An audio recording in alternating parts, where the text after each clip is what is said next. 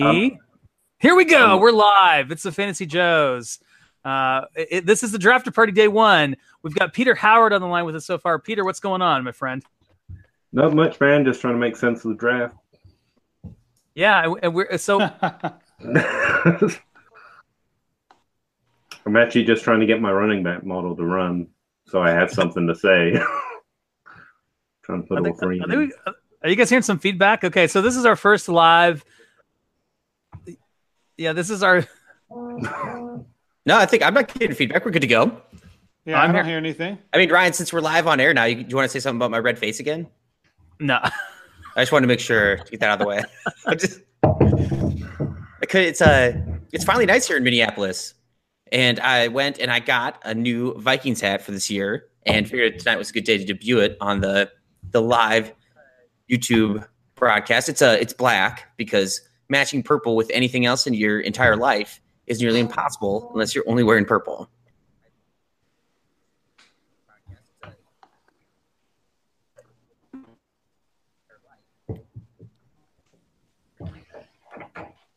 I can't can't- hear anyone right now. I I, just mean, figured out anyone I just- talking. Oh yeah, yeah. I was, I was no, like, like, I was like, I can continue talking, I guess. I just figured out what was Yeah. going on. I just figured out what was going on because I was playing like like I had a wi- like I had a wi- I had a um tab open in my in my browser, so like it's like a couple second delay, and I'm like, what's going on? Oh my god, this isn't working. This is the first time we've ever done it. So that was that was my issue. So I just had a tab open. Sorry about that. Ah, the Yeah. I've got, like, seven just open. Oh, I just said the most interesting spot.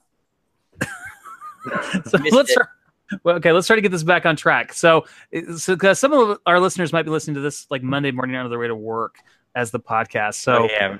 Let, let's let's reset peter like for our listeners that don't know you can you introduce yourself i've been a big fan of peter howard's work for a long time one of my favorite follows on twitter he just had a book that was released on amazon so peter do you want to like t- talk about yourself and plug that for a second before we get into this draft talk I re- really don't want to spend time talking about myself. Um, wait. That's so. I no one wants to know Yeah, about man. me. Uh, yeah, um, I write for DLF. I write for Player Profiler. I've written for Fantasy Pros and 2QBEs.com as well. Um, I'm originally from England. It's not a speech impediment. Don't worry. And uh, it's actually part English, part Kentucky at this point, so I have no idea what I sound like. And um, yeah, I wrote a, uh wide receiver guide for uh, the 2018 draft, which so far is useless since we've only had two go off the board.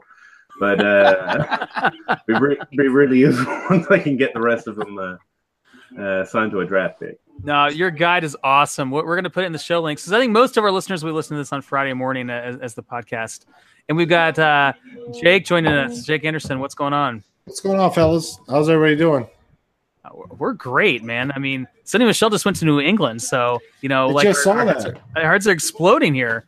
Um, no, man, this first, first live YouTube we've done. We've got uh, no viewers so far, but hopefully that'll pick up. But if, if not, people listen to this on Friday morning. So, so Jake, uh, what, what's going on with you? Tell us about yourself. Oh man, I, I don't think I can follow Peter there. I don't do anything fancy like that. I, I occasionally write some words for Dynasty League football. Um, you know, I just I, I'm obsessed with this with this dynasty thing, just like all of you guys are, and uh, I just try to enjoy it. That's that's really my thing, and I probably don't love it as any more than you guys do. We're all in this boat together, and um, that's that's all I try to get out of it. Is that this is this is just enjoyment. This is just hobby, and uh, you know sometimes I write about it too. No, that's cool. And yeah, that's what we do. We're we all have our day jobs, and uh, you know, any any guys that get together after the the draft to do. Uh, oh, there goes Lamar Jackson off the board to, to Baltimore. Yeah, Um, that Oh, so, uh, like a bunch of guys like us that we get together after the draft to talk about the draft to dynasty implications. You know, we're obsessed, and it's crazy, and it's ridiculous. And this has been such a fun night. I mean, this is the end of this draft, right? Um, with Lamar Jackson going to Baltimore and, and, and Sony Michel going to New England. It's just what a fun way to end a, a crazy night, a crazy night. Um, and guys that might have dropped off the board, you know, or, or dropped down the board, they really didn't. You know, with um, the Josh Allen stuff, with the you know the the stuff he put on Twitter, uh, you know, several years ago, didn't seem to impact his draft stock, maybe a little bit. Um, Sony Michel, that neon knee um, report, medical report, didn't didn't scare the New England Patriots. So really interesting night. But so what are what are you guys uh like any any initial thoughts? I mean, not a lot of skill position players win, honestly. Well, one I wanted to, I wanted to chime in. Uh, Peter, I did buy your uh your your wide receiver guide even after Oh, there was no installment plan, uh, which I mentioned on Twitter the other day. Yeah. I was able to to gather together, you know, some coins and put it into my, my Venmo and, and take care of it. So uh, I haven't I I, got it today, so I haven't been able to dive into it as much as I wanted. There was some some fun like work stuff going on today, but uh, I am very excited. I actually think the not having uh, a bunch of receivers go in the first round makes it an even better purchase right now, and people can stay up and read it all night in anticipation for tomorrow. Yeah, I think most people thought more people like more wide receivers go in the second round, so it's a good thing. Yeah, um, yeah, I don't know. It feels like the opposite of last year. It felt like last year there was a lot of movement to try and get wide, uh, try and get skill position players, and this year it's it feels very much the opposite. Um, if you need a a, a payment plan for the three dollars, then by all means just contact me. I think we can figure something out on that. I have got to find some way of justifying the amount of hours I'm spending on this to my wife. I just have to, and that's what the three dollars is. Hopefully, I'll be able to take the kids to the movies and say, "Look, that that was worth the three months of constantly staring at the laptop." But yeah, um, as for the draft, well, who've we had? Moore and Ridley, and that's the order I think I think I have them in. And the more wide receivers that get drafted, the more that will go between Moore and Ridley. That's that's where I'm at right now.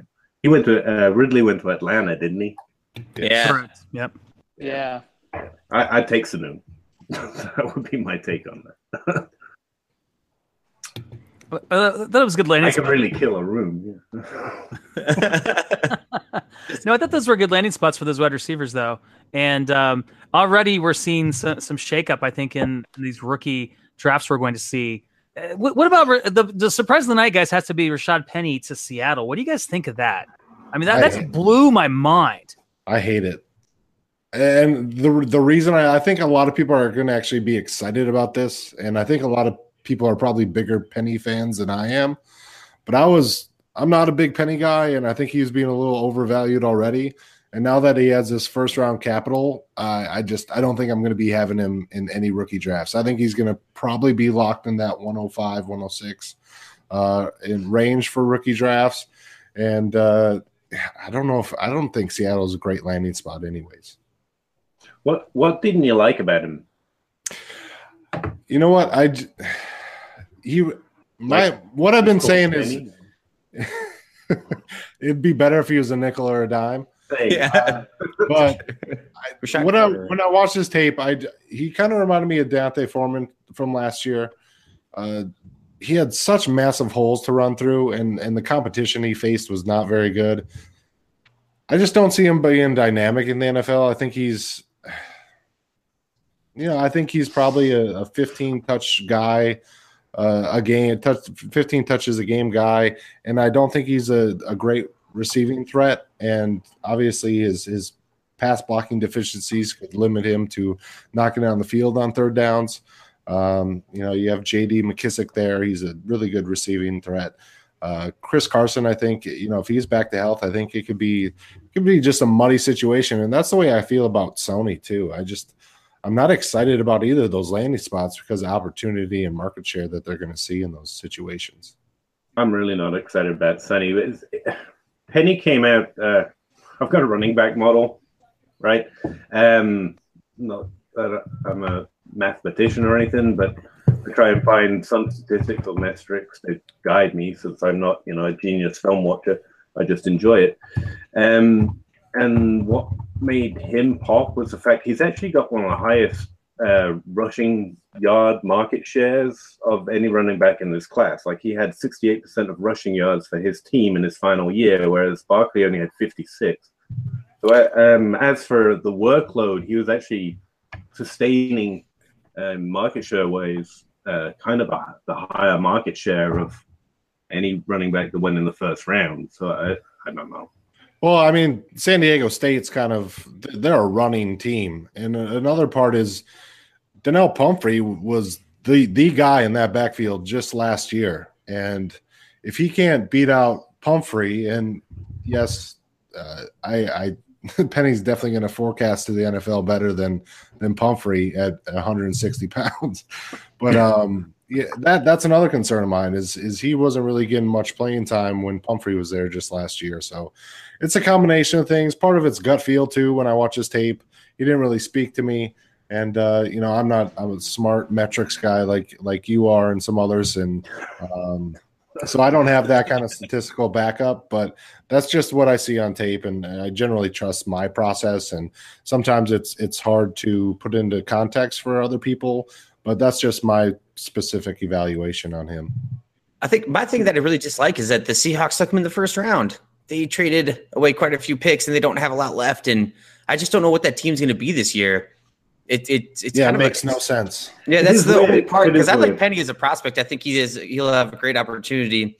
And as I've learned through the years, is that it's very hard to predict how somebody's going to fit into an offense right away. Like initially, for the, for the most part, like now he's going to have first round pedigree going to Seattle, and he's going to be with Russell, you know, Russell Wilson in that offensive line. And uh, they, I just hope that they had a you know a plan to really like how to use him because I mean otherwise it, it, was- it's just been this kind of like you know they've just been throwing things against the wall and waiting for something to stick, and now they take a running back in the first round when they have so many other needs. Like it just is insane to me that they're just it's just it's just and I don't know. guys, right? Uh, it surprised me. Like I, that's why I want to know what Jake uh, didn't like about him because he came up high because of some of his numbers, but like I didn't understand really why. Because like uh, Guice is meant to be and is the better running back, I think. So uh, I was interested in what Jake thought there, and it's just like Guice is um, what's the word marketed as a Seahawk style running. You know, angry, runs to contact, just Well, he's, he has that vicious, Marshawn. and Penny really isn't. So Yeah, yeah, Yeah. He did comp to Marshawn, so he's he definitely seemed to would fit that that mold there. But at least uh, the Seahawks don't care about pass blocking, so he doesn't have to worry about that that kind of fall game. You know, That's a good point. Good point, Will. They'll, they'll find an un, undrafted free agent to that played D tackle to be their new starting right guard. So well, who has it? Or like some, yeah, I haven't played football in a few years, or the one basketball font that was on. It was Fant, right? If it, yeah, yeah, and then when he went down, they're like, "Oh no, what are we gonna do?" it's They're rec- recruiting at rec league games and flag football matches, and anyway, Now, do you guys see um, a running back run the top of the second round? Because you've got, you know, Cleveland, the, the Giants again. They're not going to take a running back. Cleveland, Indianapolis, Indianapolis, Tampa Bay. I mean, all those picks. Those five of those top six picks. Are we going to see these running backs go off the board? There is uh, Derrius Guice gonna gonna go off the board? You think early in the second? well, Indi- Indianapolis with you know back to back picks, thirty six and thirty seven. You got to think they're going to take someone, and it's probably going to be Guice if he's sitting there, and that it will be a steal if they do. I think at that point for them. Yeah, that's the only that's the only running back I think is going to be going early in in day in day two here. Yeah, Nick Whalen has joined the drafter party. I think if, if he's got his audio going. Yeah, what's up, Nick boys? Nick Whalen is a huge Derrius Guice fan, right, Nick? Not so much. Not so much. What do you, what do you think of these running backs coming off the board? You know, with Penny, Penny, the surprise of the draft. I think we can we can all say, and, and then um, uh, Sony Michel. What do you think, Nick? Uh, well, honestly, I mean, this is what we live for, right? I mean, this was fun. This is what the draft's supposed to be. It's supposed to be not as predicted, right? No one knew, you know, all the stuff was going to happen, and you know that kind of makes it uh, enjoyable for us to watch. If it was what all our lists were supposed to be like, then it would be any fun. But um, I love it. Honestly, when you think of Penny and you look at what you know what Seattle needs. They need a guy that can do lots of things. Uh, one underrated part that people probably don't really know about a lot is Penny is the uh, tied for the lead for all time leading uh, kick return record. He had seven in a college. I mean, think about that. That's kind of crazy for a running back his size, and he can catch the ball. And Seattle needs a guy that can do lots of stuff because they don't. They're lacking weapons there, even after losing Paul Richardson. Uh, Michel, all the reports that came out, eh, maybe New England, they just put him out there so people would let him fall them. Who knows? But um, I'm not a big Guice fan, as you guys know. I think that having him being maybe the fourth best running back off the board here, maybe later, uh, kind of validates my concerns a little bit. Um, I think there are his character things that might come true too. Then I know people are like, those aren't true. He didn't go 13 to Washington. He didn't go in the first round, so there must be some validity there. So who's the who's the 102 in like a like a, a non superflex draft, non two QB? What do you guys think? Because it was Guice. I mean, Guice was locked into that 102. Does, does it change after it- tonight? I think he's going to go back there after he gets drafted, right? Like right now, everyone wants to trade the pick, but if he goes to Indianapolis, he's going to be the 102 again. I mean, if he goes to Tampa Bay in the second round, I think I All mean, that, yeah. easily you guys locked into know- that 102. You got you guys know for me, man. I mean, uh, Nick Chubb has been gaining ground on Derrius Guice, and so for me, with Derrius Guice falling now behind both Michel and Rashaad Penny out of the first round, I think for me, if I were on the clock, you know, for some crazy reason tonight I was doing a rookie draft and I didn't know it was going to happen tomorrow, I think I would likely take Chubb over Guice. As much as you know, I, I mean, I just Chubb's the guy I, I want to have on my team. He's the guy I want to root for. Um, you know, I, I'll be super interested to see where each of them land.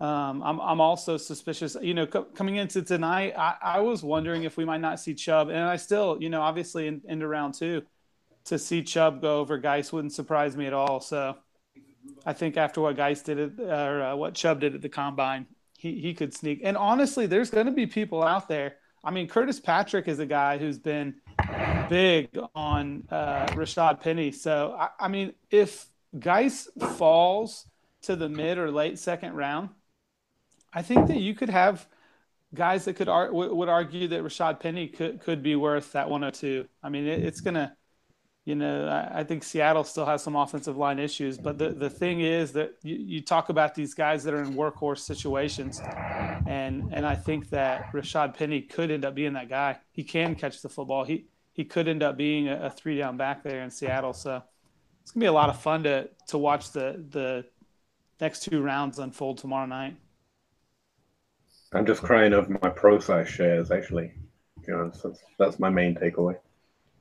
Since Penny's going to Seattle, he's going to break his leg. That seems to be their their traditional running back uh, go to. It's not like he'll fracture his leg at some point. He'll come back strong, but I think he's going to be shocked from seeing the holes that he saw in college from going to that offensive line. I think he's going to. He, I think he could be in for a rude, rude surprise there in Seattle. Uh, so I do have a. I, I I looked it up earlier. I was looking this up kind of today. Uh, one, I, I tweeted out that uh something something I discovered that I just hadn't noticed before. One, Kyle Shurmur. So Pat Shurmur's son uh, is a is going to be a senior at Vanderbilt at quarterback. Uh, nice six four prospect. Has some accurate shows. Just according to stats, I haven't seen any watching film or anything on him. And so I was like, huh. I bet they're going to take Barkley because next year it'll be the Shurmur the Shurmur family at the Giants. Uh, but where I was leading with that is uh, so Barkley to the Giants. One, did you did you kind of see this coming, and were you excited or not excited for it happening? I saw it. I kind of expected it. I, I really don't try and predict the draft because it's a lot more fun when I'm not constantly updating the mock draft that I did. But um, um, Dave Gettleman kind of sealed it for me. Uh, he's he, he doesn't trade back. He's an unimaginative thinker and a really really bad GM. So that yeah that that pretty much sealed it. I think there, there wasn't it was gonna happen, you know. Yeah, I don't think. I don't think. I don't think Barkley was very landing spot dependent uh, as far as his perception goes and his fantasy output's going to go. So whether it was Cleveland or New York, I think it was an awful football move. Uh, But as far as you know, we're not really talking football moves here. We're talking dynasty and fantasy uh, prospects. So uh, yeah, Barkley's a beast. I think he's going to do well. Um, I think he can overcome some of those limitations from that offensive line just because there's so many weapons outside. Uh, you got Evan Engram, you got OBJ. They can't just focus on Barkley, and I think Barkley's going to be getting some slop reps too. I mean, he, he's going to run some routes in that offense, so he's not just going to get carries; he's going to get receptions there too. Yeah, weirdly enough, it makes me a little bit excited for Eli Manning next year, of all things. The way Shurmur's dealt with quarterbacks in his first years being offensive coordinator and what he does with teams and the offense that he runs, it's creative and it's innovative. And uh, weirdly enough, yeah, uh, count count Greenwood as excited for for Eli Manning's uh, production next year. Probably probably no rushing, rushing touchdowns, but you know he might have like a yard or two here and there. if he can't do well with those weapons, he really is done. And and that's part of the problem is I think he might be underwhelming just like he's been the last few years. And then what do you do next year? I mean, because you drafted Barkley, I don't think you're you're going to be in the middle of the pack now. I don't think you're going to have a top 10 pick anytime soon. Uh, you know, unless there's some some major injuries to that team because I think their roster is pretty solid overall as far I don't think they're a top two team as far as really bad rosters uh, in the league. So uh, for me, it was a no brainer to take quarterback there. And uh, I think that's going to hurt them. And that could even actually end up hurting Barkley uh, in the near future. You think Davis Webb is a buy? I know that sounds crazy, guys, but mm. there was that the buzz that that they really liked him, and they don't really know what they have in him. Um, is that just crazy for me to throw that, that out there? am I am I crazy for saying that, or do you guys, do any of you guys think Davis Webb might be a, a sneaky buy right now for cheap? I don't think so. I two QB super flex. I mean, if you can add them for free and you have deep rosters, I think it might be worth it. Uh, I certainly wouldn't be paying anything for him. I don't think you'd have to pay anything for him, but I think it's you know it, obviously I mean, you know, they could take what uh, Rudolph's still on the board, right? They could turn around and take Rudolph here, you know, the top of the second round, I, I suppose. Um, but uh, yeah, that's really that, that's, a, that's another I mean, poor, poor. He was sneaking, he was sneaking up in the, the draft, the draft uh, narrative street. So, yeah. I mean, yeah. ultimately, this is what I think. I mean, this is what all teams think about. Okay, they think about: Am I one player away? Am I a couple players away? Or am I rebuilding? And you want to look at the Giants they obviously thought, hey, if we can surround Eli with a an elite player, then we can make a run for two or three years. And I, they, that's what they have to be thinking. And also, when you think yeah. about it, OBJ doesn't sound like he wants to be there long term. So if we're like, well, this is what we got for a couple of years, we're to go for it. And and and I I'm a little contrarian this way. I mean, we we've seen how many quarterbacks come and go, and maybe they're good, or maybe they're average or bad, like Ryan Tannehill, or they flop.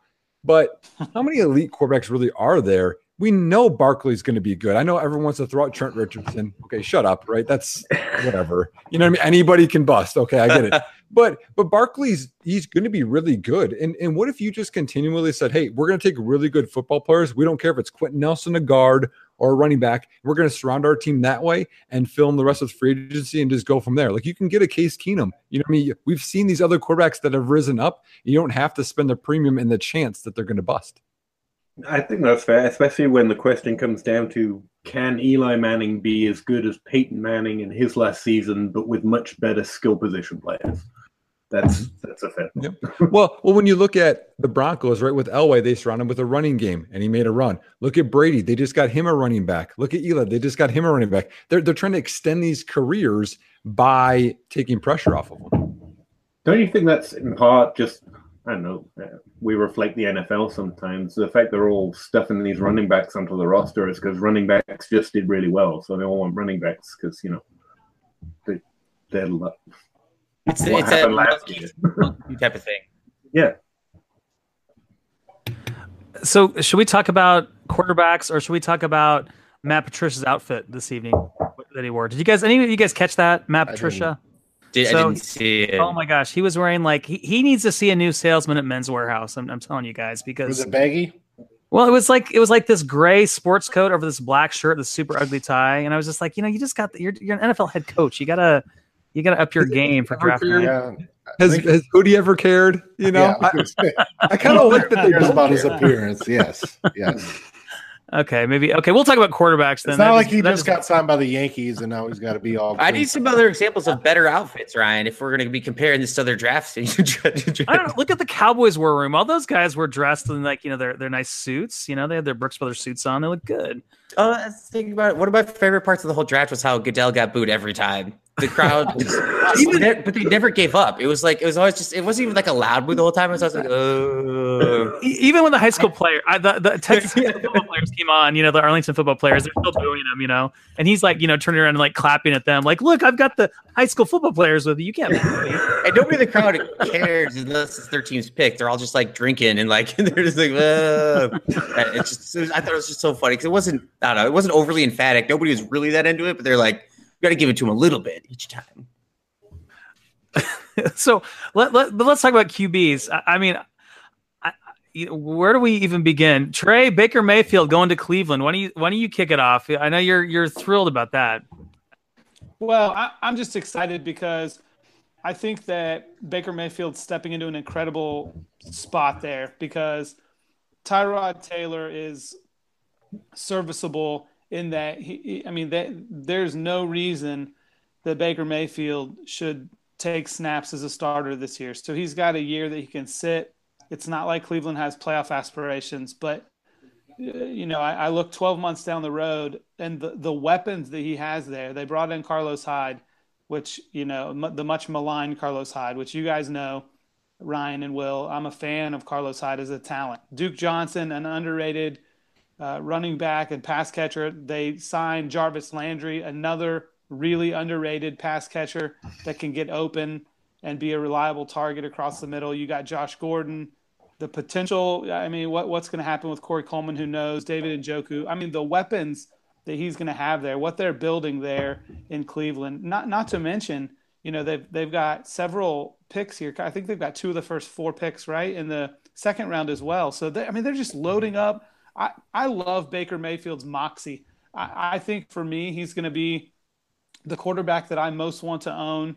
Um, on dynasty teams moving forward because I think he's going to be fun to own. He's a guy that I I hope of all the quarterbacks in this draft, he's the one that I want to see succeed. Lamar Jackson as well. I'm a little disappointed at his landing spot, but um, I, I, do think that um, seeing a couple of these guys here come into spots where they can sit for a year, I think super important. Um, so I, I'm excited. You guys know I've been a big fan of what the Browns are doing. I've predicted that they're going to make the playoffs in the next three years. I stand behind that. I'm pulling for them, and, and I really, I was happy to see. I, you know, they could have gone a lot of different directions there at the top, but I'm excited to see what Mayfield can bring to that team. They can't ever just do it all the way right, can they? Though I mean, I, have liked what they have been doing. I love some of the position players they've added, um, but like just I, I, Mayfield, you know, is the best quarterback in the class as far as I evaluate them go. But you know, if they traded down from four, they could have done this again next year, right? they could, could have just owned next year's draft as well, but they have to just, you know, not do it perfectly all the way. yeah, the, Sorry, was really tilting. It was like the Ward pick was a little bit of a surprise. I know there was some some chatter about that they could take him, but I think a trade back scenario would have been beneficial to them. Uh, as far as Mayfield goes, I honestly I'd be surprised if he doesn't start Week One uh, over Tyrod. And then my fave, my quarterback one. I, I love. I mean, I don't I don't know if I love the landing spot. I was just happy that he got selected, uh, and it wasn't Buffalo. Uh, is Josh Rosen? Uh, I felt really excited about that. I think I think he's pro ready. I think he could definitely start week one too.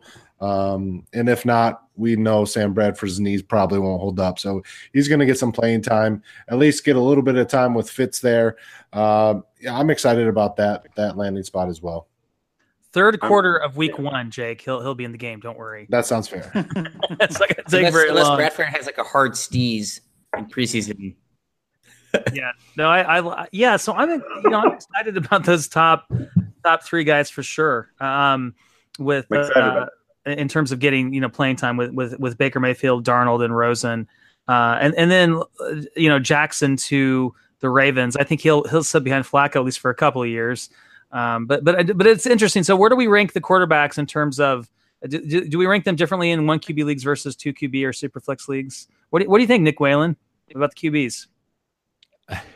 Well, my rankings are different than anybody's. So um, before the combine, I had him. I had it Mayfield. Well, uh, Rosen and Mayfield were in the top tier with Rosen above him. So I agree there. I'm a big Rosen fan. I mean, I, I don't care that he's confident and doesn't care that he's the, got a chip on his shoulder. I like a guy with a chip on his shoulder. But the thing that people don't, I don't know. It's I don't think a lot of people are, are really good at looking at film. They watch highlights much film Rosen and Mayfield has such a grasp of their offense and making multiple reads that you look at Mayfield and Cleveland and I'm just like, whoa, all those weapons. Oh, Gordon's he's covered. go to Njoku up the seam, he's covered. I'm to check down to Landry or check down to Duke Johnson. I mean, he's to make that offense just roll. And honestly, I don't think we got to wait three years. I think Cleveland is very, very underrated moving forward. I think that they could really surprise. You think of Baltimore? I would take Cleveland over Baltimore. I would take mm-hmm. them over Cincinnati right now. Um, and I know Pittsburgh's good, so I'm not going to go there, but they're they're on the rise for sure. Uh, I know Denzel Ward, yeah, that's a little bit of a stretch.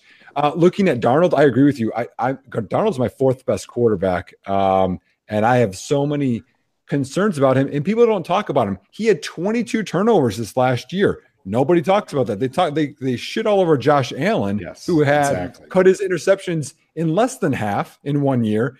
But it's easy to trash him. But let's forget about Darnold and how terrible his footwork is in the pocket, how terrible he's after his first reads. So for me, it's it's it's it's Mayfield because he has more weapons too. By the way, Rosen, and then it's just kind of a mess. I don't like Jackson. He's my sixth best quarterback. Obviously, the NFL doesn't agree that he's a franchise quarterback if he falls to 32. Um, and I don't like Darnold's landing spot. I, I'm, I'm, I'm, I'm Allen's my third guy. I know people don't agree with me there, but he's going to be asked to win everything in Buffalo. So I think he'll run and throw and try and make it work. So both of those guys are in a group of like yuck and it's basically it's Mayfield and Rosen on top. What's wrong with the Jets as a landing spot? I, mean, maybe short term it's bad, but but long term, I mean, don't don't you think he'll sit there for a while? You think they're going to be pressured into playing him uh, because they've got what they sign a bunch of kind of you know um, Teddy uh, Teddy Bridgewater and, and who who else? I'm trying to think. Josh oh, the, McCown. The, McCown yeah, yeah, McCown. The, the, come on, McCown. You know he's. So what what you don't like about the Jets? Um, obviously, this next year maybe, but long term, that's a bad spot. Well, that's that's a big that's a big market. That's a lot of pressure. You know, look at mm-hmm. Buffalo. Is that as much pressure? Not even close. Look at Arizona. Not as much pressure. But New York, you you mess up a little bit there, it all kind of comes down. You look at Sanchez. I mean, he got ostracized, and and I think that's a part of this. And there's not a lot of weapons there who's going to who's going to be his guru you know their head coach is a defensive guy and i have concerns about his game to start with and that's a lot of chips not in his favor so i'm against darnold moving forward and and i think they botched that pick i think they could have waited at six they could have had those second round picks and they could have built around with some weapons think look now think if they could have added a Guice or a chubb and a sutton or a wide receiver to go with a quarterback that would be phenomenal right yeah now. they could have they could have gotten rosen at six Oh, that's how did Arizona trade a third and get up to ten? I don't, I don't, that's, I don't oh. understand it. I, they just they played that so well. They played it so well, and I was so happy he didn't go to the Buffalo. Just I didn't want to. I didn't really want any quarterback. I, I didn't want Rosen to go there because I I really feel like he he should have went to New York. He should have went to the Giants at two.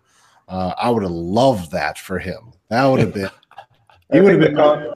Cardinals a good consolation prize, though. You know, I'd yeah, rather not, go there than anywhere bad. else that was taken. It wasn't a bad. It wasn't a bad landing spot, but I think he could succeed really anywhere. I just thought Buffalo would be the the hardest spot for him to succeed out of those quarterback needy teams.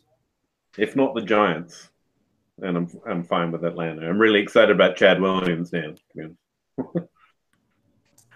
So, so did it get easier for Cleveland to catch the Steelers with uh, uh, Martavis Bryant getting traded to the Raiders, guys?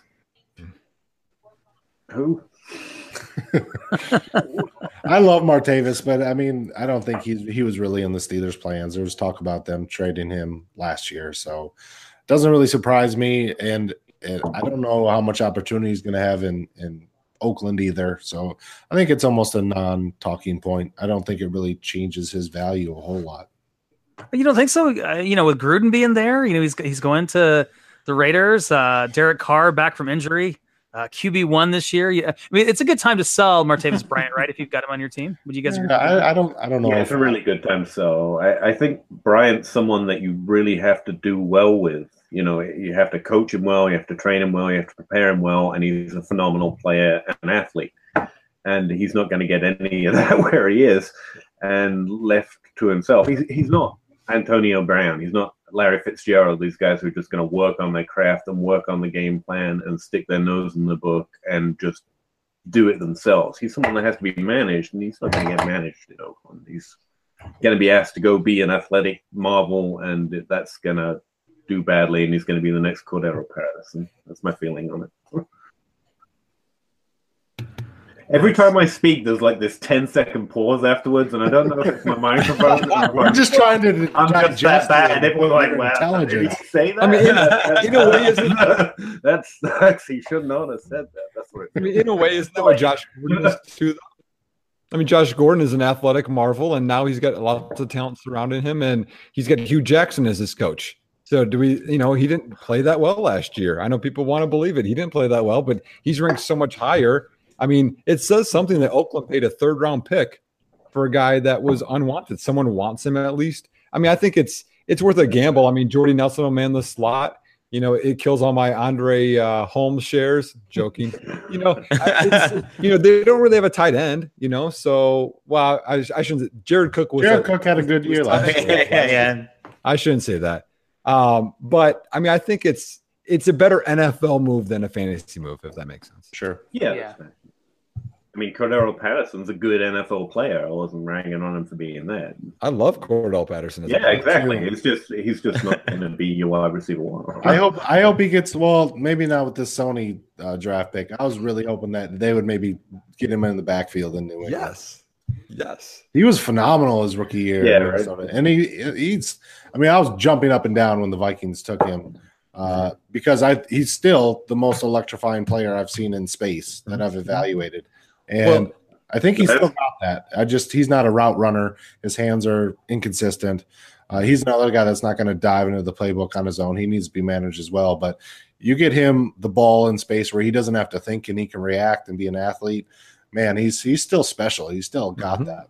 That's kind of what I mean about Bryant as well. He's someone who can do very special things, but you have to use him to do that. You need a coach that's not got two lanes, and if you don't fit into one of these Right. lanes, then he doesn't know how to use you.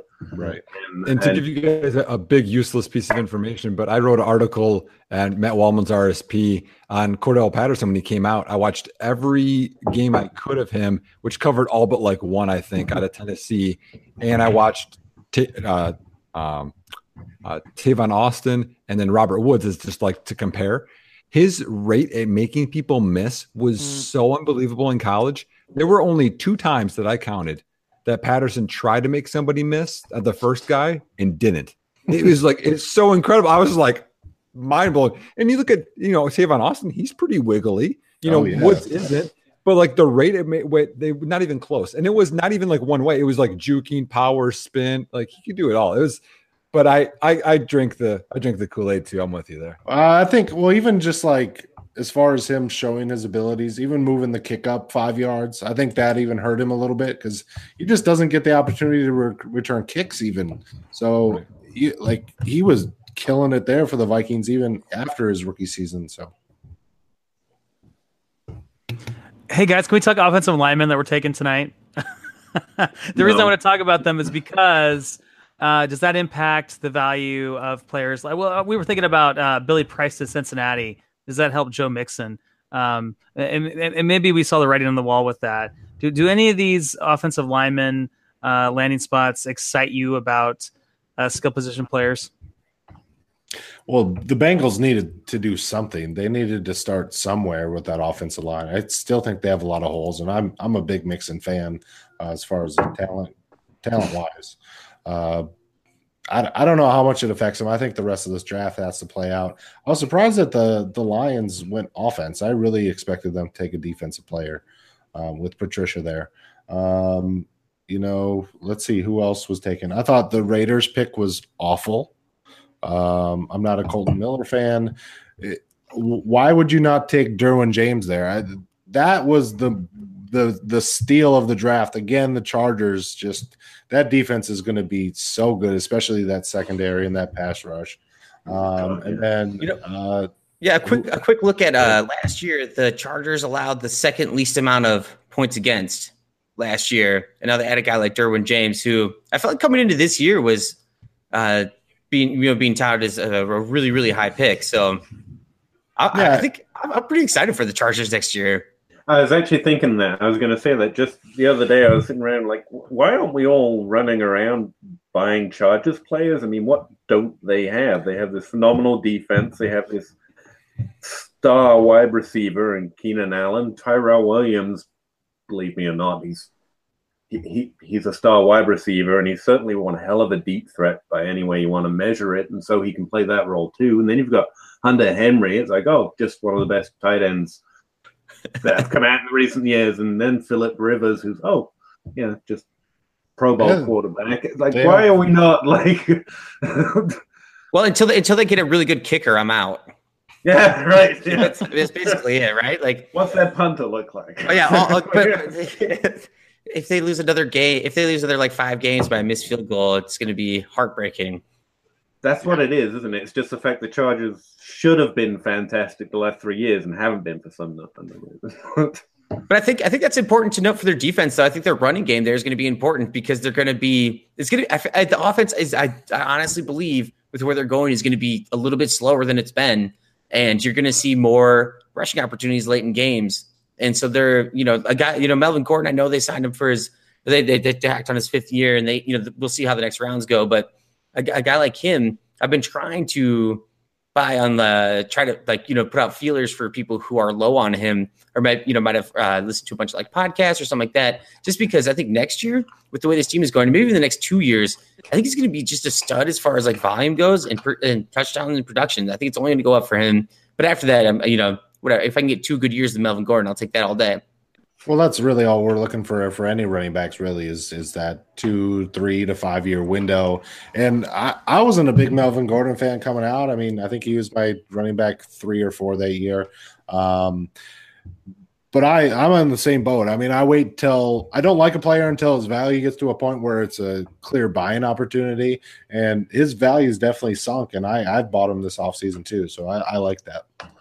People are really expecting him to be replaced, or if not replaced, the uh, Austin Ekeler role to be beefed up or re- taken away by someone else in this draft. And he's not a receiver. I mean, uh, Cordarrelle Patterson as well. This is true as well. You can see in their market share and their college production that ne- neither of them could do what they're being expected of. But Melvin Gordon's often one of those running backs held up as look, they didn't catch passes in college, but they did in the pros. But the problem with him in the pros is that he doesn't catch passes well.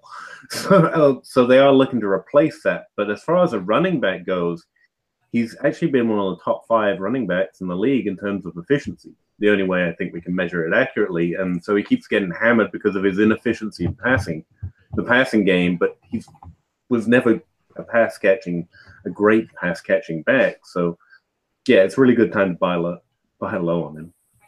Would have been a quicker way of saying that.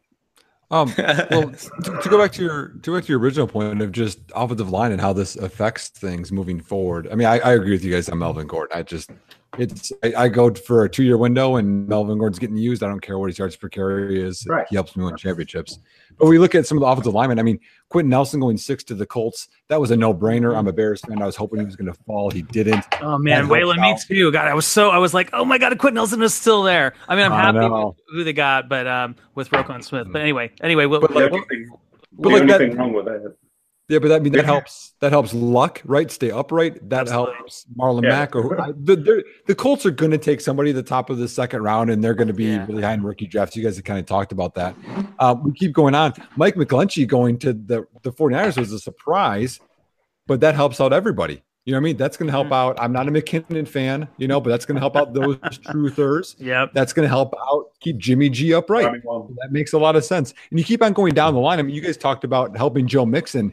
That Billy Price pick helps out AJ Green, Andy Dalton, John Ross. There is value there, by the way. I'm buying all over the place because he's like free, or they're paying me to take him off the roster. You know, Yeah. uh, for Frank uh, Ragnow going to the Lions, that is good there too. Helps out that whole offense. So I think the the thing is is not to think about just the running game, but to think about how it's going to help everybody. Because the more time Tom Brady has to stand upright, the better chance they had at winning that Super Bowl. You know, or you know, getting it to Sony Michel or whomever else. So yeah, I, I I liked the fit so far. The only one I didn't like is the one you guys talked about Kolton Miller. That was such a bad pick. It was that, That- was that, that was, was- maybe the second. sur- I'm sorry, that was maybe the second surprise of the draft after after Sony Michel. That just seemed like such a reach for a guy that's such a project, right? I I mean, it it, it, it just seems really high for him. Haven't we learned anything about just taking offensive tackles because they test well? I mean, uh, how many? T- it's year after year you see these offensive tackles, and yeah, these teams are needy, but a good combine is not the the biggest measurement for these offensive tackles. But going back to Kolton Miller being a bad pick, I I don't understand the Hayden Hurst love, uh, especially for like dynasty circles. Like Yeah. He's going to be 25 when the season starts, and it takes time for for tight ends to develop if you're not Evan Engram. So I only just found out they took Hayden Hurst. I I just I don't I don't I don't understand that. that So, pick. uh, you we got Goedert. How do you not take Goedert? If you're going to take a tight end, man, we would have been excited about that first round capital for him, or even Well, they know they don't break out until they're 26, so like let's advance that. I mean, Jake, Be I'm not sure there's any take we don't agree on so far. I is one, Hayden Hurst is about the same level of talent as everybody else, right. and Yeah. Baltimore they took Maxx Williams. He didn't work out. They had so many and needs there. They Maxx Williams is- Sutton. Name any tight end they took. It's- it's- it's- it's Max all in there. Williams is younger than Hayden Hurst. I've got Maxx Williams on rosters. Uh, I mean, it's, it's a terrible pick. It's a terrible pick. And and and and I disagree with Ozzie Newsome trading two seconds and uh, a exchange of fourths for Lamar Jackson too. So Ozzie, way to go out with a bad bang, in my opinion. I, I, I kind of, I actually do like Lamar there. Uh, I was happy for him. I, I, I do see. I, I have problem with his with his feet, with his footwork. His his base is so narrow when he throws, and you know that that wristy throwing motion that concerns me too. The ball can sail, uh, but you can't deny for fantasy purposes if he gets on the field. We saw it for Tyrod for years where his fantasy ceiling is so high because of that running ability. So I still like I still like Lamar Jackson and and although his floor is low, I think his ceiling is very high. For fantasy I- at least. I'd say replace Flacco with him, you know, in 2018. Yesterday. To be honest. But they have to yeah, they're, right. they're paying him they're paying him in the 20 they can't million not. Yeah, the they next can't. two years. So what did they do? They- Yeah. they- Mm. Let's, uh, let's, how about some opinions on DJ Moore going to the Panthers? oh, I know that was a pretty heavily mocked pick. Like as far as uh, you know, is it is invaluable as mock drafts are. That uh, it seemed like this one was pretty accurate. I saw him going there uh, in, in quite a bit of like at least like you know Twitter fun.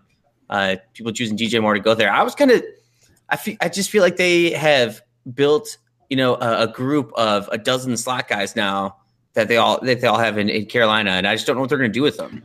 I I love DJ Moore. I love him. He's my wide receiver one in this class. I don't think that's a great fit for him because where Cam Newton is very good is downfield.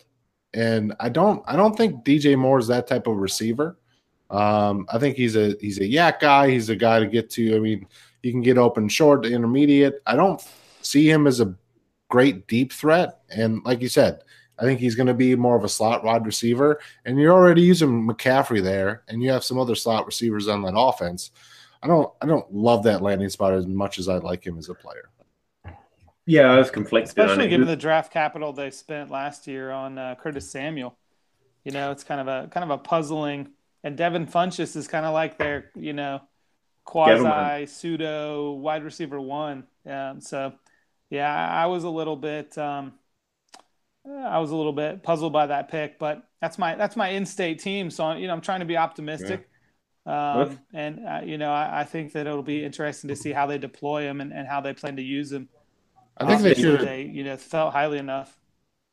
I think they should have gone like a cornerback there in the first round. I don't, I just didn't like taking any wide receivers in the first round. I just I didn't see the value there. Yeah. And I think this it's it's a deep class is as unsexy as it is. Uh, I just don't understand taking a wide receiver in the first round when you do have other needs. You have some um, offensive line needs and then secondary needs. I mean, defense you could always build that up. Um, so I think they could have gone a quarterback there. I would have liked to see like a James Washington in the second round, somebody that can take the top off of defense that can win deep. You know. Hey Peter, what what is your um like your doing your um your, your model? What what does it say about um about DJ Moore and what do you feel about the Carolina fit? Yeah, I was uh, just looking that up actually. And being taken in the first round with uh, 19, uh, age 19 breakout age, uh, DJ Moore has like a 68.8% chance of being in the top 24 in the first three years of his career. That's that's uh, how I broke it down for the um, catch report I did, he's the most likely to succeed in this class based on how much he produced in college and when he produced it, which is a really key feature. As far as going to Carolina is, I felt a lot like Jake. I was like, it didn't seem like great value as much as I love Moore, and I like the fact the NFL just like put a stamp on. You just don't understand because you don't watch tape because uh, uh, I've heard that a few times. It's like, well, the NFL watches plenty of tape, and they also think he's a receiver one. So, um, yeah, I, I, love the player. As far as the situation goes, I've got this pet thing of everyone says he didn't do that in college, so he can't with running backs. But then when you mention about wide receivers, like, no, no, he can only catch slot passes. It's like, well, Golden Tate, who you're all comparing him to, was a deep threat in college. So can we just like accept that we don't know what DJ Moore is? He was on a terrible team. He was the most talented player on that team, and he was talented enough that they gave him 53% of opportunity, and he produces 53% of all uh, touchdowns and yards for that team in his last year. So he was doing everything because no one else could do anything as well as he could do it. That doesn't mean he he was uh, just a slot receiver. He just meant he was also the best slot receiver they had. So they fed him those targets too. I don't know that he can't go deep. And I haven't said hey, that. Peter? Yeah. I, I I'm an anti DJ Moore hype guy here, so I have many questions on everything that you said. If we want to have a little bit of a debate here, Sorry, what is what is what is breakout age? I would love to know what early in his career he did that is breakout age before 2017.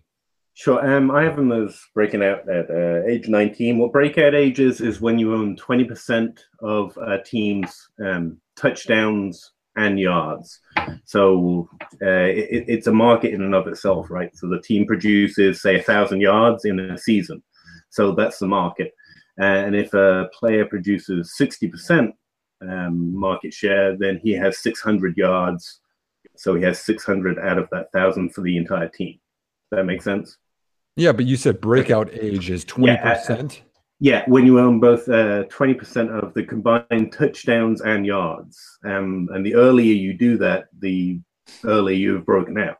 Um, right. to, do the, to, to walk on a, fi- on a field at 18 years old against, you know, 19, 20, 21, 22 year olds um, with more experience and um, more, um, frankly, size uh, and physical development – and produce 20% of the team's touchdowns and yards is a remarkable feat to the point that um, whatever the NFL is using to uh, uh, evaluate um, wide receivers has also been reflecting in breakout age to the point where pretty much anyone that breaks out at age 18, so has 20% of 20% or more of the team's yards and touchdowns, um, gets drafted by round three. Almost no wide receiver that does that at age 18 gets drafted outside um, outside of the third round. So the NFL is valuing something that's equating to breakout age as well. DJ Moore did it at age 19, um, which is the most common breakout age for successful or just in general wide receivers so, get drafted. So you're saying freshman year when he went 25 for 357 and three, or his sophomore year went 41, 6, 37 and six? Because to me, either of those numbers aren't impressive at all. And I and I know. Well, that's the thing that um, you compare. Sorry, I'm talking. I know. I know you're comparing to their overall passing stats. Yeah. I, I personally don't care about that. That's I, I care about, you know. And then we want to look at this year and how people are excited about how he did in his combine. Yet one third of his yards and one half of his touchdowns came against FCS opponent Towson and Northwestern, and he he accumulated 92 yards against Michigan, Wisconsin, Ohio State, the only guys that were even worth a damn. So to me, like I'm a film guy, I'm not a stats guy, but to me, I want to see you produce against some good teams or see you produce some really good stats over multiple years. And Moore didn't do that. And so when I hear people tout breakout age and market share, I want to see a guy that's produced for multiple years. I mean, Courtland Sutton has produced 31 touchdowns last three years and has been top 10, top 15 receiving yards the last two years. That's something that I want to see. Now, he's my wide receiver one. I get that. You know, we want to talk about poor quarterback play. DJ Moore's had poor quarterback play, but so was Calvin Ridley, Sutton, Auden Tate, even going down the list. So to me, like I don't, I just don't see him breaking out. You know, he averaged 12.9 yards per reception. It's really low. Wide receiver screen, wide receiver screen.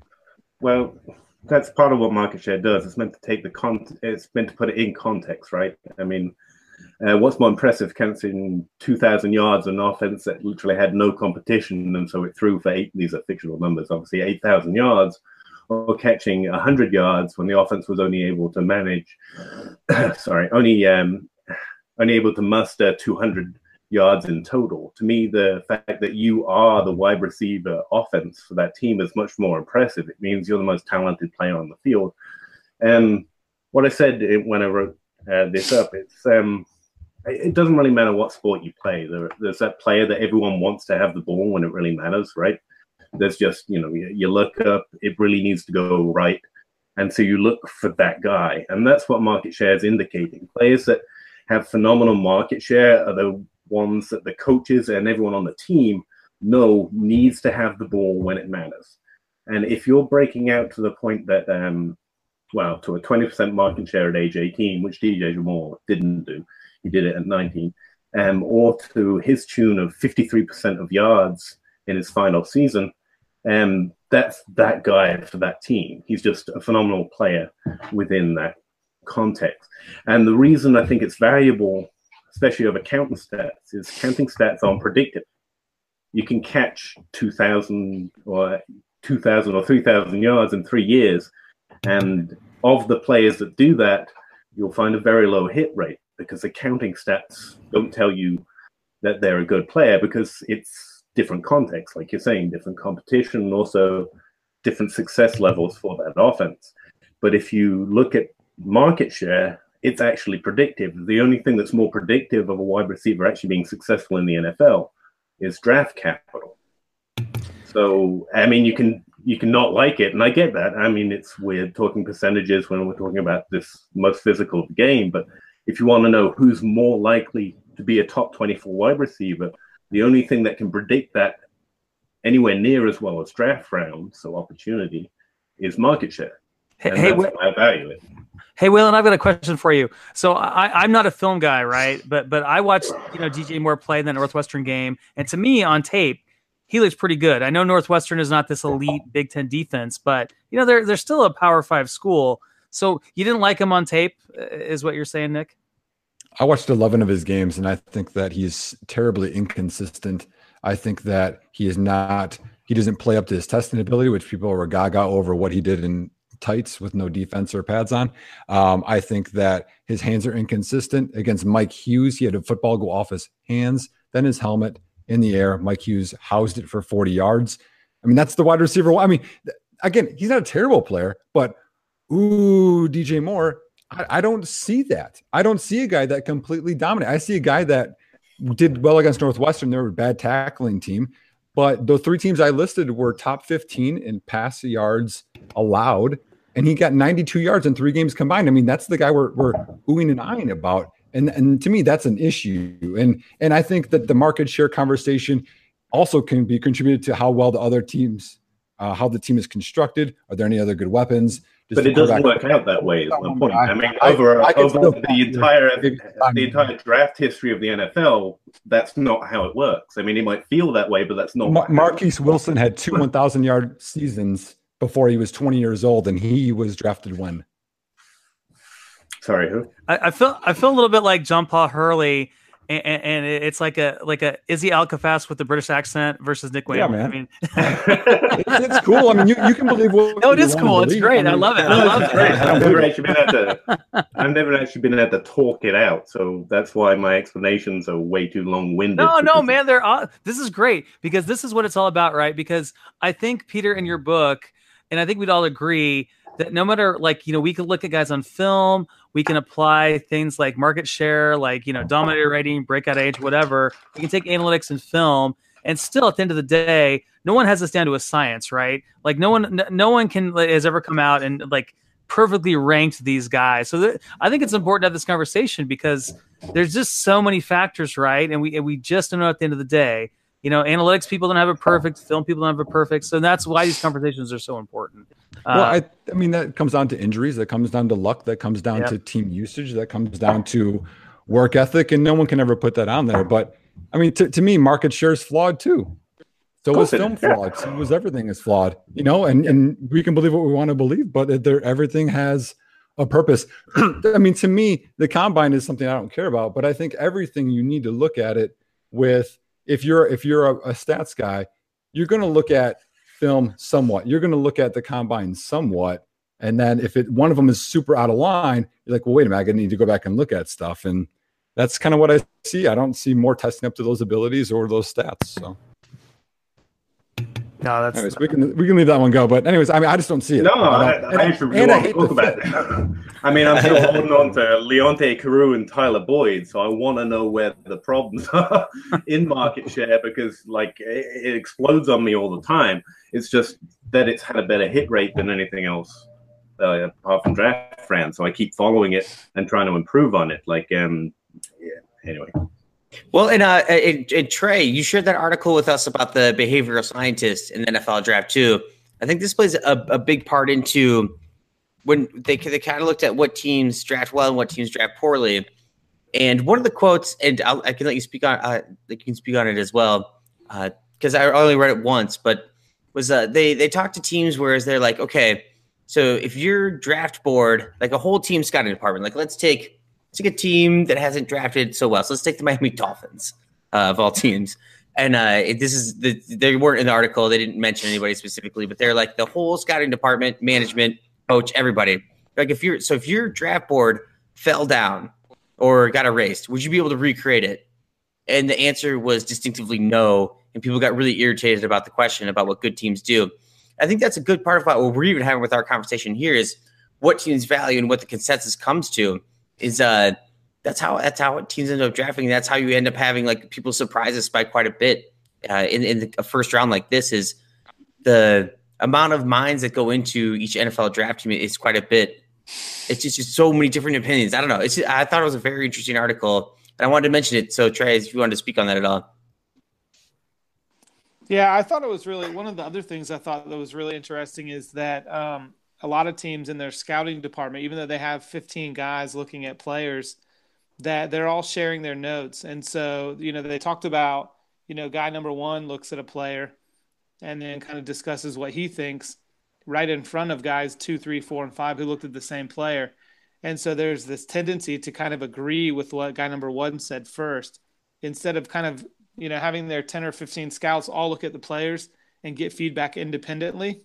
And, and, you know, what it was saying was that these teams, instead of getting, you know, six, eight, or 10 different perspectives, are really getting like one and a half, you know, that whatever kind of the common thoughts are on that particular player.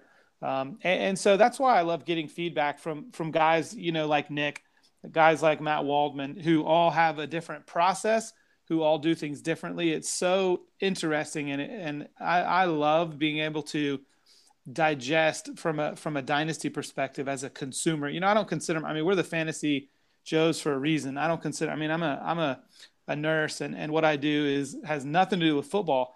For me, it's a hobby, and you know, kind of like Nick says, he spends the hours and hours and hours uh, digesting this stuff so that we don't have to. So it's fascinating to me, and and I think it's it bears out in the NFL that you know you, you talk to 10 different NFL teams and you know they all have a different ranking of the quarterbacks you know in this year's or the running backs or the wide receivers um, and and there's really some teams have been historically a little bit better at, at their draft selections and then all of a sudden they have a, a stinker and, and then there's some teams that have been pretty pretty poor at their draft selections and then they'll get one right so it's just interesting to me. There's just so many factors that go into it. The transition from college to the NFL is such a big transition. It's impossible to predict. You know, just because a guy dominated at the college level doesn't mean that he's going to do so at the NFL level, and and vice versa. Just because a guy, you know, maybe maybe he did dominate, but but against inferior competition.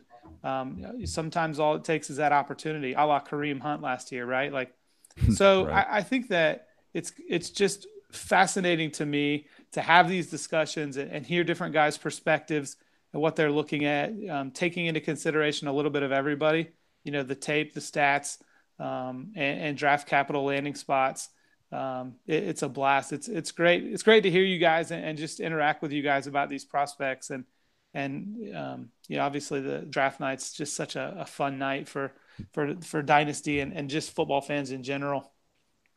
You know the the one other thing with that, and one thing I struggle with because I do the Devy stuff is, you know, I see like what rivals rankings are, or see what these other rankings are, and that how how different that is from me. And and then when you look at what these NFL teams are doing, you know, they're not constructing their teams for fantasy football purposes. You know, that's what we're doing, and they're they're constructing them to win football games, and that's why people don't like a a John Ross. But John Ross's purpose isn't to outproduce AJ Green; it's to add a new dynamic to their their team. And I think that's the part where we have to take away, you know, maybe the draft position or the uh, what what that role is going to be in that offense and how that can help affect our fantasy teams and things like that. Because it's not always a one to one. It's not, you know, uh, Rashaad Penny is a better football player, maybe than Guice, right? I'm not a big fan of Guice. It's Rashaad Penny fits their scheme or, you know, things better than another player could.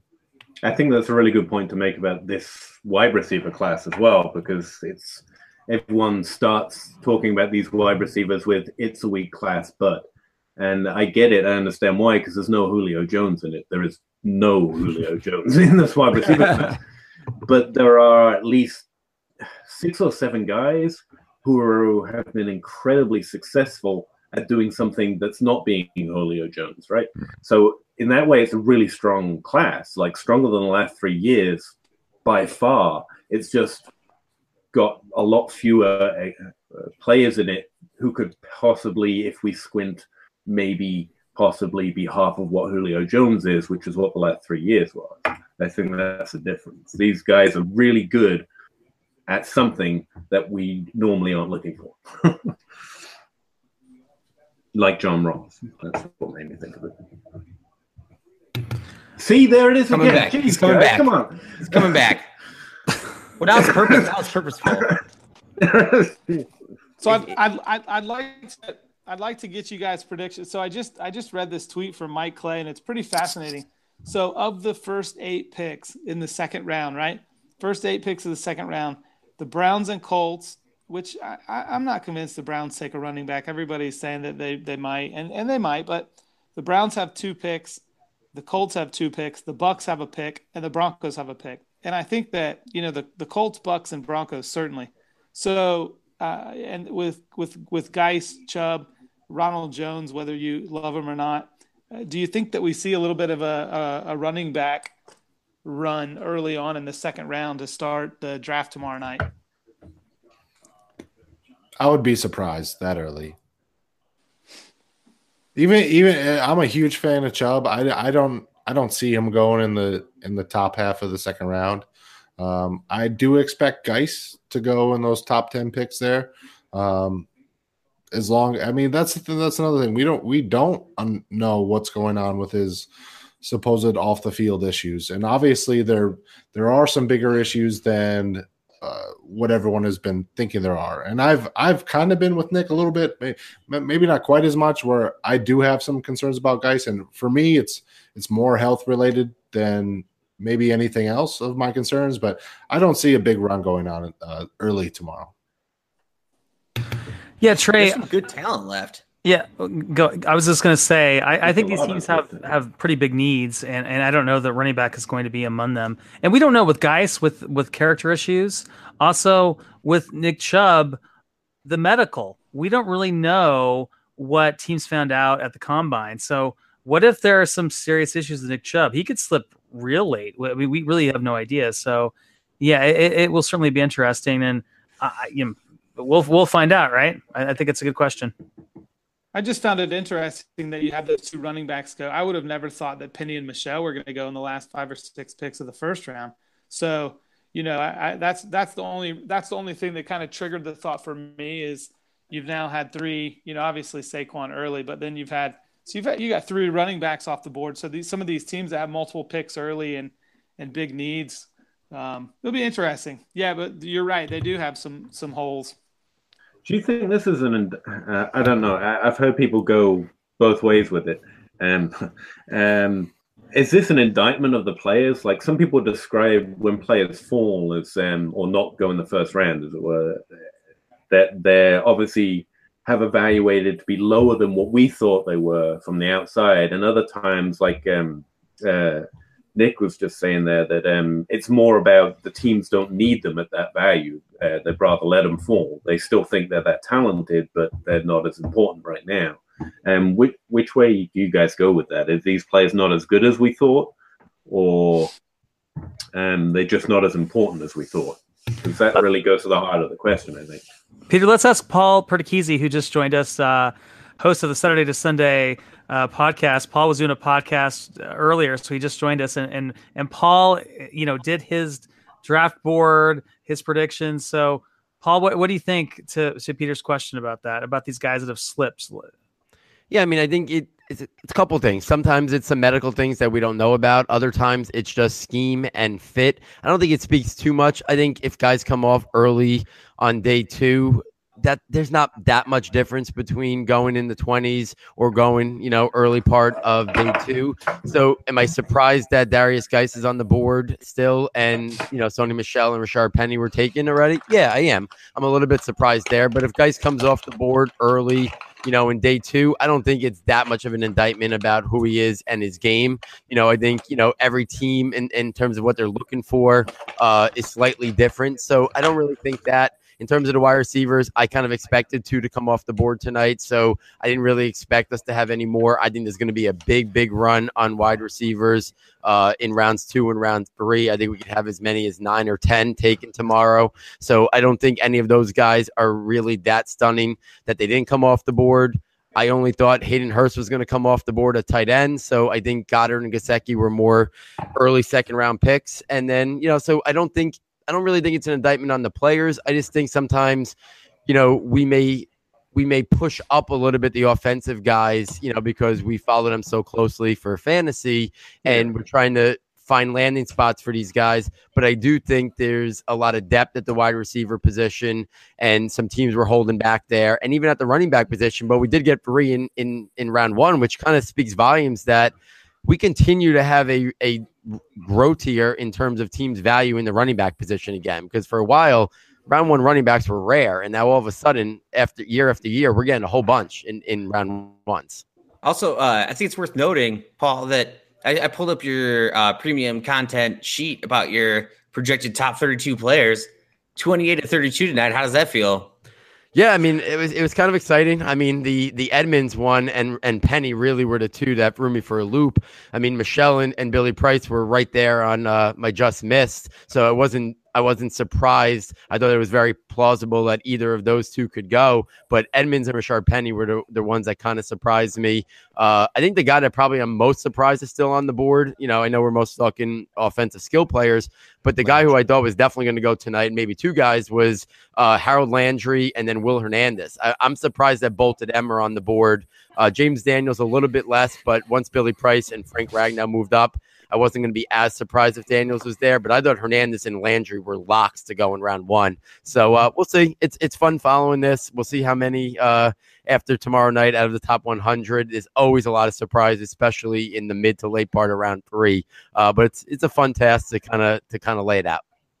So Paul, you're you're a Giants fan. Who do the Giants take? Uh, you know, after Cleveland picks in round two, what's your prediction? Uh, I, I, would be stunned if the pick is not an offensive lineman. I'll give you four names. I mentioned James Daniels and Will Hernandez, uh, Connor Williams, the tackle guard out of Texas, and keep an eye on it. If I was going to make a pick, I would either say it's Will Hernandez or Austin Corbett out of Nevada. I think it's going to be one of those two picks. Uh, awesome. Um, what do you think about Saquon Barkley? You know, we've got we've got our, our Giants fan here at, uh, at number two. I mean, I mean, we we I can think we're thinking that maybe from a football point of view wasn't the smartest pick for the Giants. Are are you? How do you feel about that as a Giants fan? So I've been preparing myself for this for a while. Again, if it was just if it was what I would do is I would have liked them to pick a franchise quarterback, a guy who could be the heir to Eli, because we we know it's the most important position. But when you really looked at these position, there was flaws in all of these quarterbacks. I mean, I personally had Josh Rosen at number one. I think the Cardinals got the steal of the entire first round, bar none, uh, by by moving up and barely giving up anything to get him. So I would have been happy with him. I would have been happy with Darnold. But you you look at Rosen, there's the durability concerns from some of his injuries, the character. How would he how he how would he play in New York? Darnold, I thought was best suited to handle New York, but the turnovers is is a concern there. Uh, also, picking a quarterback at two, it was going to create a little bit of an awkward situation here uh, with Eli. If the Giants got off to a slow start, people were going to want the rookie. Were they going to bench Eli after last year's uh, the way that kind of happened? So I kind of sorted the writing on the wall that they were potentially not going to go uh, quarterback, even though that would have been my preference. With that said, I completely okay with the fact that they went Barkley over, say, Bradley Chubb or anybody else. I wasn't a fan of Leonard Fournette going four last year. I wasn't even a fan of Ezekiel Elliott going the year before. I thought Jalen Ramsey should have been the pick. But I do think Saquon Barkley is in a different level of those guys. I think he's a, a a, a transcendent talent, and he to me is much more on the LaDainian Tomlinson uh, Todd Gurley from this year, Marshall Faulk, where he totally transforms an offense that the mismatches he's going to cause with Beckham being double teamed, Evan Engram and Barkley. I'm not sure how defenses can account for all of that. So I think the immediate impact he's going to have is tremendous. Mike Clay, who does a great job doing projections, earlier in the day had put out a tweet saying that if he went to the Giants, he projected him for I think it was approximately 1,100 rushing yards or 1,150 and like 563 receiving yards. Uh, he had seven rushing touchdowns, three, you know, receiving touchdowns, and like 60 receptions. I mean, that would that would be a, a monster statistical season. And it's not even going, Mhm. I don't think, completely out of unrealistic expectations. Like 1,100 yards is not a lot when you start breaking it down by games. That if he gets 1,700 yards, 10 touchdowns, I mean, that's going to be a massive impact in fantasy. And in the real world, I do think he's a guy that you can build an offense around because he's a playmaker. No one would be complaining if an elite wide receiver went. We've seen elite wide receivers like Julio Jones and other guys go in the top 10. I think people got to get away from looking at Barkley. He's not a traditional run between the tackles, 25 carries a game guy. He's an offensive weapon that could impact the game in a variety of ways and be as electric a weapon as an Odell or an Antonio Brown, you know, or Julio Jones. It's just that he's listed as a running back. So I do think that he could have a big impact on the team. Would I have preferred a quarterback? Yeah, but it's going to be hard to argue with the guy who most considered the best player in the draft. He was my like running back six or seven. I can't really remember. Just, just. We're the we're the Joes here, so I just put up a dartboard, and I'm not very good at darts, so kind of like a crapshoot. He's actually Akrum Wadley from Iowa, RB one from no, uh, yeah. I, I'm very. I think for for fantasy reasons and for people who had the one on one who are going to take Saquon anyway, they should be a little more stoked. Like they're going into an offense that has a creative uh, a mind going into it. I do have I do have a question thinking about the Browns and taking Baker Mayfield, and I I, I mentioned this to the other guys at the Joes uh, earlier in the day. Is a so one I don't think a lot of people expect Hue Jackson to be back in Cleveland next year. Am I wrong in assuming this with you guys? Like, he, most likely, like like like overall, like uh, have you looked at it all at anybody who might take his place? The only thing, the only reason I could see Hue Jackson surviving is bringing in Todd Haley as offensive coordinator, um, and and I think that it would be hard. Let's say that they do turn a corner, like Nick was talking about earlier. Let's say that they find a way to go seven and nine or even eight and eight this year. I feel like it would be hard for them as a franchise to fire Hue Jackson after having that kind of success. I, but it's funny because I thought the same thing. Um, and when you mentioned that earlier today, I thought, you know, it makes a lot of sense. Um, and I'm curious to kind of get see what what these other guys have to say about it. But I, I thought, you know, with all the talent they brought in, and um, you know, if they do see a, an increase, a significant increase in their record next year, I think it may be hard for them to get rid of them. And, and I really do like the hiring of Todd Haley as their offensive coordinator. I think that that he is um, got a lot of talent to work with now as well. So it might be um i don't know i don't do coaching uh, so much but it might be easier if uh, haley gets all the credit next year and they can just elevate him and get rid of hue that way that would be my thought on it I mean, I, I don't think we never know what they're going to do. I mean, Marty Schottenheimer got fired after doing 14 and 2. You know what I mean? It's, Yeah. I think it's kind of up to that GM. It's kind of up to how that chemistry is too behind the scenes. But I mean, if they go seven and nine, I mean, coaches have been fired for going seven and nine before. I think it's a little bit of how, you know, part of it's record and part of it's how good are they developing players, you know? Um, Mhm.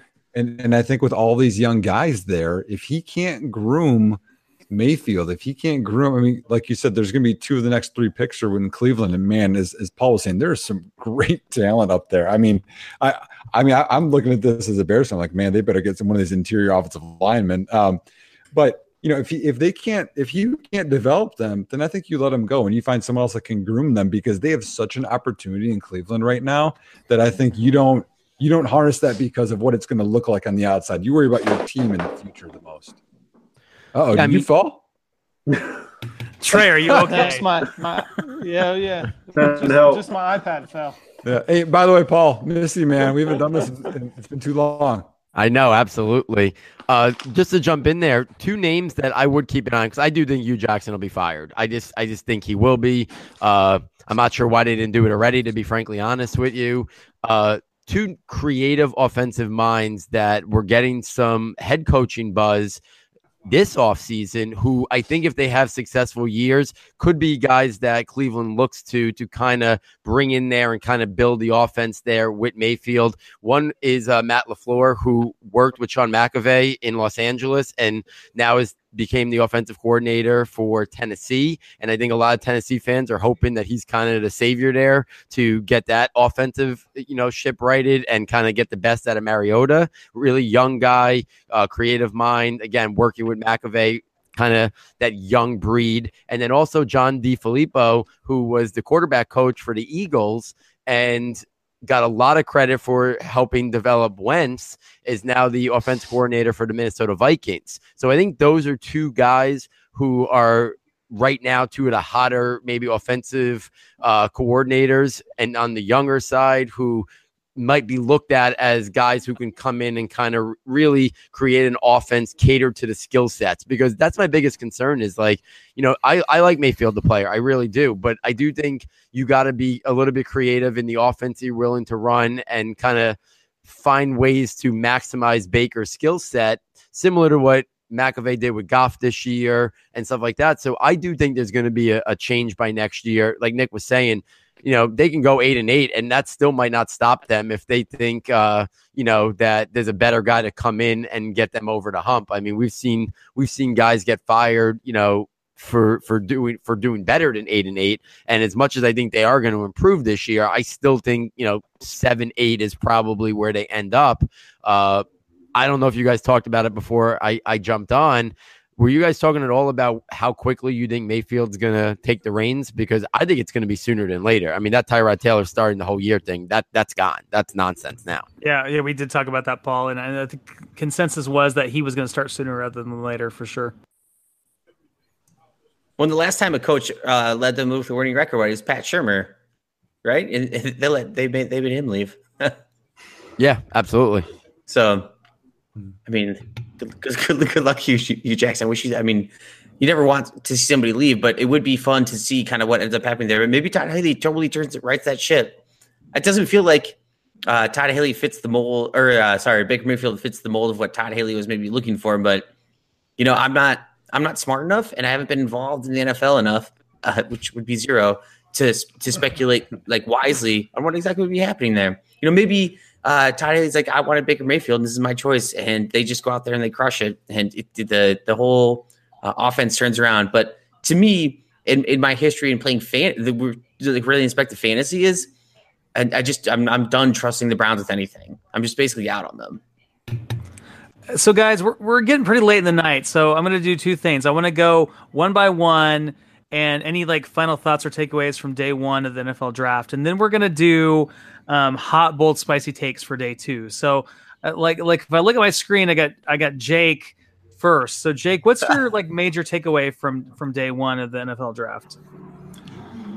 Oh boy, uh, I don't. I honestly, I don't know where to start. I, I would probably say it was it was it was probably Josh Rosen uh, falling a little bit and then going to the Cardinals. Uh, we we talked about it. I think it's I think it's a decent landing spot. I don't know if it was the best landing spot. I I think we all would have liked to see him in uh, in the Giants uniform next year or in a couple of years.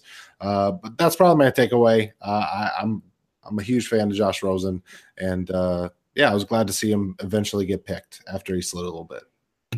Yeah, good, good call, Jake. Um, l- let's go to Trey Barrett, who is next on my on my screen.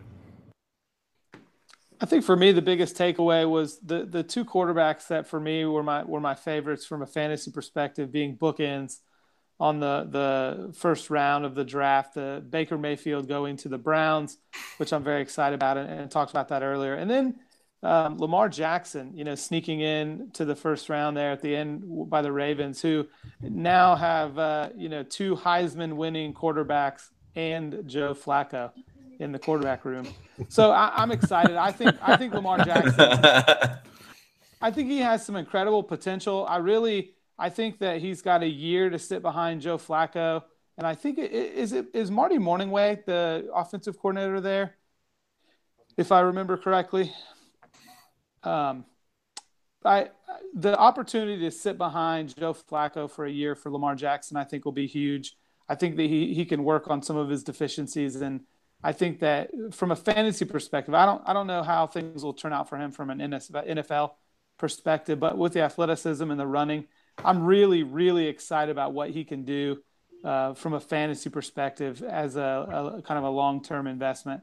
So that, that was exciting for me to see that. Those are the those are the two guys I'm most excited about the quarterback position for fantasy. So next, Nick Whalen, who is not excited about Lamar Jackson.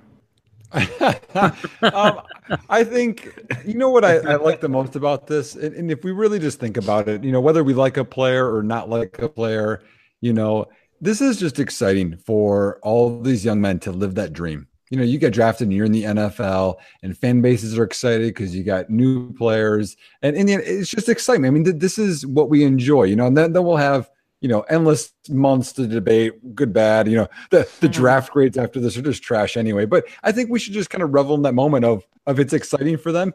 The other thing is this is incredibly humbling, right? To show that we really don't know a lot. We don't know where they're going to pick. It's, it could go one way, it could go another way you know, we had a kicker draft in the second round a couple years ago. So, you know, I think it's a little humbling too because everyone's so convinced who the number one pick is and so convinced this team's not going to get this position. And we just never know. So I think it's kind of humbling for us to, you know, be like, well, we don't really know. We're just kind of guessing at this. But I think we should just be excited overall. In terms of tomorrow, you know, I think we really don't know what's going to go on with our fantasy rookie drafts until tomorrow happens because I think a lot of those guys in day two were going to jump up ahead of you know, other guys. And something that was really interesting from um, JJ Zacharias was there was this study done about how what we um, what we already think, right? And we had our debate about on on uh, stats and, and film, but what we already think about a player is generally kind of where we already sit. So it's going to be really interesting for people to see if they really do flip players in rankings due to situations because it's really hard for people to kind of overcome that already uh, that bias that they already have. Because I mean, right now is, is Penny the, the 102 for some people. Yeah, lots of people are going to say no, and we'll see where Guice and Chubb and Sutton, all these guys go. So uh, tomorrow's going to be exciting. We'll, we'll we'll know where we're at rookie draft wise after tomorrow. Well said, Nick. Uh, Peter Howard, what, what, what do you think? Uh, major takeaway from day one of the NFL draft. I don't know. Um, as an event, um, I'm struck by uh, how much my fantasy uh, jokes and uh, hot takes are, uh, such a facade. Because watching it, uh, what, watching the Bills trade up to get Josh Allen, uh, how quickly the jokes fade away for me about the fact that he's a terrible fake and that they shouldn't have done it meld quickly into I really hope I'm wrong. because Buffalo suffered just problem after problem, and Josh Allen seems like a, a, fantastic kid. I guess I can call him a kid at this point. I'm in my 30s, um, who's worked really hard, probably worked harder at this game than I will work at anything in my life. and I work really hard. so all of it melts away, and I'm just, God, I hope we're all wrong because Buffalo needs it. Buffalo fans who just live and breathe their team need it. And this kid has worked hard enough that he deserves for us to be wrong. And um, watching the draft, it's always uh, how quickly the you know the the fantasy aspect of it melts away from me. I just want them all to succeed. Um, and as for fantasy, it's got to be that um, DJ Moore is in fact the wide receiver one. And if the NFL, who is a big fan of tape, says so, I, I think we can just accept that. So let's go to Paul Perdichizzi, who is Uh, actually also, we're gonna have like a Josh good silence after Peter. What? yeah, we have to have like five or six seconds of silence. you all got together and planned this. No, we gotta we gotta go to Paul, who who is actually a he kind of likes Josh Allen, right, Paul? So uh, let, let's let's go to you. You don't have to talk about Josh Allen, but that's yeah, your I mean, yeah, I mean, I'll, I'll just say, I'll just say one quick thing about Josh Allen. Like, I, I've been a guy who I believe he should go top ten. I, I see the skill sets and the traits that make him worthy of that selection.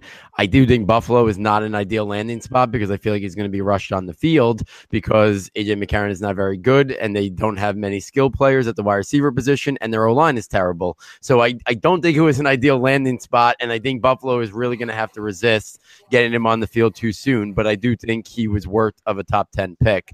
Uh, in terms of other big thing that stood out for me is I really love the Calvin Ridley landing spot. I think some people aren't because they want every guy to go to, to a spot where he's the ideal number one. But I think in reality, he's not a number one. I don't think there's a number one in this draft class, to be honest with you. I think Courtland Sutton's the only one that even has the capabilities, if he pans out, to be a true number one. If you are, are looking for a guy like, you know, in the mold of a Mike Evans or or somebody like that. But what I do think Calvin Ridley is, I think he's the best route runner in this draft class. I think he his floor, I think, is Stefon Diggs. And now I think he goes in a landing spot where Julio Jones is going to dominate the defensive attention. He's going to be the guy that gets the number one defensive back on him. He's going to be the guy that throws double teams. He's going to be the guy that defensive coordinators scheme game plans around, which means Ridley is going to be matched up with second or third corners. He's he's not going to be the focus of attention. And I think he could I think he could have I, I think this year I would say feel extremely confident that Cal- Calvin Ridley outperforms DJ Moore, who I I question his fantasy upside, to be honest with you, in Carolina's offense because they wrote 75 passes to Christian McCaffrey. Greg Olsen catches 60 to 70 passes. Devin Funchess is not going to go away. And they're not this prolific offense that really could sustain, you know, four viable, you know, offensive pass catchers. So I, I like Where's DJ Moore. I mean, he maybe maybe he has the upside, but I, I think Calvin Ridley is going to outproduce him this year. Uh, and I, I like I like the landing spot for Calvin Ridley a lot, and I think a lot of people maybe are a little bit down on it, but I think it's a, a perfect landing spot for him, and I think he's going to have he's going to be I think immediately produce more than maybe any other wide receiver, even ones that go tomorrow. All right, wow. You, so you just said floor for Calvin Ridley is Stefon Diggs, Paul, right? Yes. All right, You- interesting. You know, one thing I thought of, Paul, with that though, I, I just came to me is this is a little uh, just I don't know interesting when you compare Roddy White's end of his career. They bring in a Julio, which kind of helped, I think, Roddy stay at that level because less attention, and Ridley could do that for Julio. Yeah, absolutely. And you know, they they lost Gabriel, which was that guy who, could stretch the field vertically also. And and Ridley obviously has that in his, you know, basket of tools there. I mean, he, I think he ran like a 4.42 at the combine.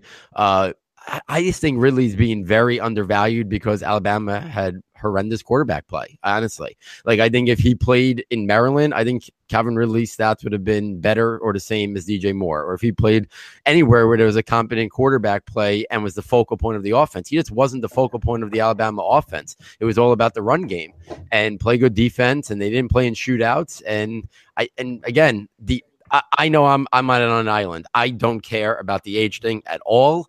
I, I I know I'm I'm a little bit on a fantasy island on that one. Like that's why Hayden Hurst was my number one tight end because I didn't care about the 25. I just I just don't.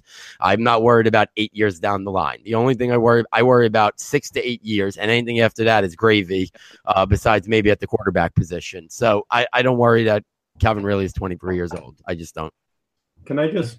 I know you're trying to get out here, and I keep interrupting people because I'm excited to talk to people. No, Peter, there's there's there's no rush. No, no, no, because I want to I want to get to like some some bold predictions for day two. So no, we're we're good. I poor Trey Barrett is dying on the other end. He managed. I I mean, mean, it- we're you're, just, good, you're just putting off me on the good, right. I'm pretty sure I'm the last I picture on tomorrow off. Ryan's uh, computer, so it's, it's, it's Yeah. No, I Peter, could be go here ahead, all man. night. Yeah, I'm go excited ahead. about And this. I- I gotta disagree a little bit. I'm really for a start.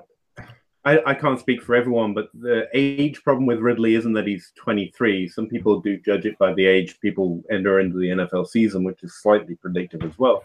But that's not my problem at all with Ridley. I don't have a problem with this guy, obviously. that sounds wrong. But it's the fact that there's this, there's this big black hole in his profile and that he didn't play at age 18, 19, um, or 20, right? Uh, did So he play he- at 20? Can- Uh, so, a- and those are the most important years as far as evaluating what he can do. When he doesn't have the advantage of his uh, of being more mature, having more time and a, or more experience. That's why it, that's why I think breakout age and the age at which you have production is predictive. And this isn't me. This is like everything I do is an extension. I should have mentioned this a long time ago of like um, Frank Dupont and also Shawn Siegele, and then um, also uh, uh, uh, John Moore, all working on RotoViz, have done a lot more work on this, and I'm just piggybacking on really smart people's ideas here. You understand? But um, so that's the problem for me. Ridley's problem. It's not that he's 23; it's that there's this big black hole. He did well at age 20, 21, and 22, when really he should do well in college as a fairly talented wide receiver that was uh, recruited i- into a, a good, uh, well, good uh, in um, Bunny Rabbit is quotes.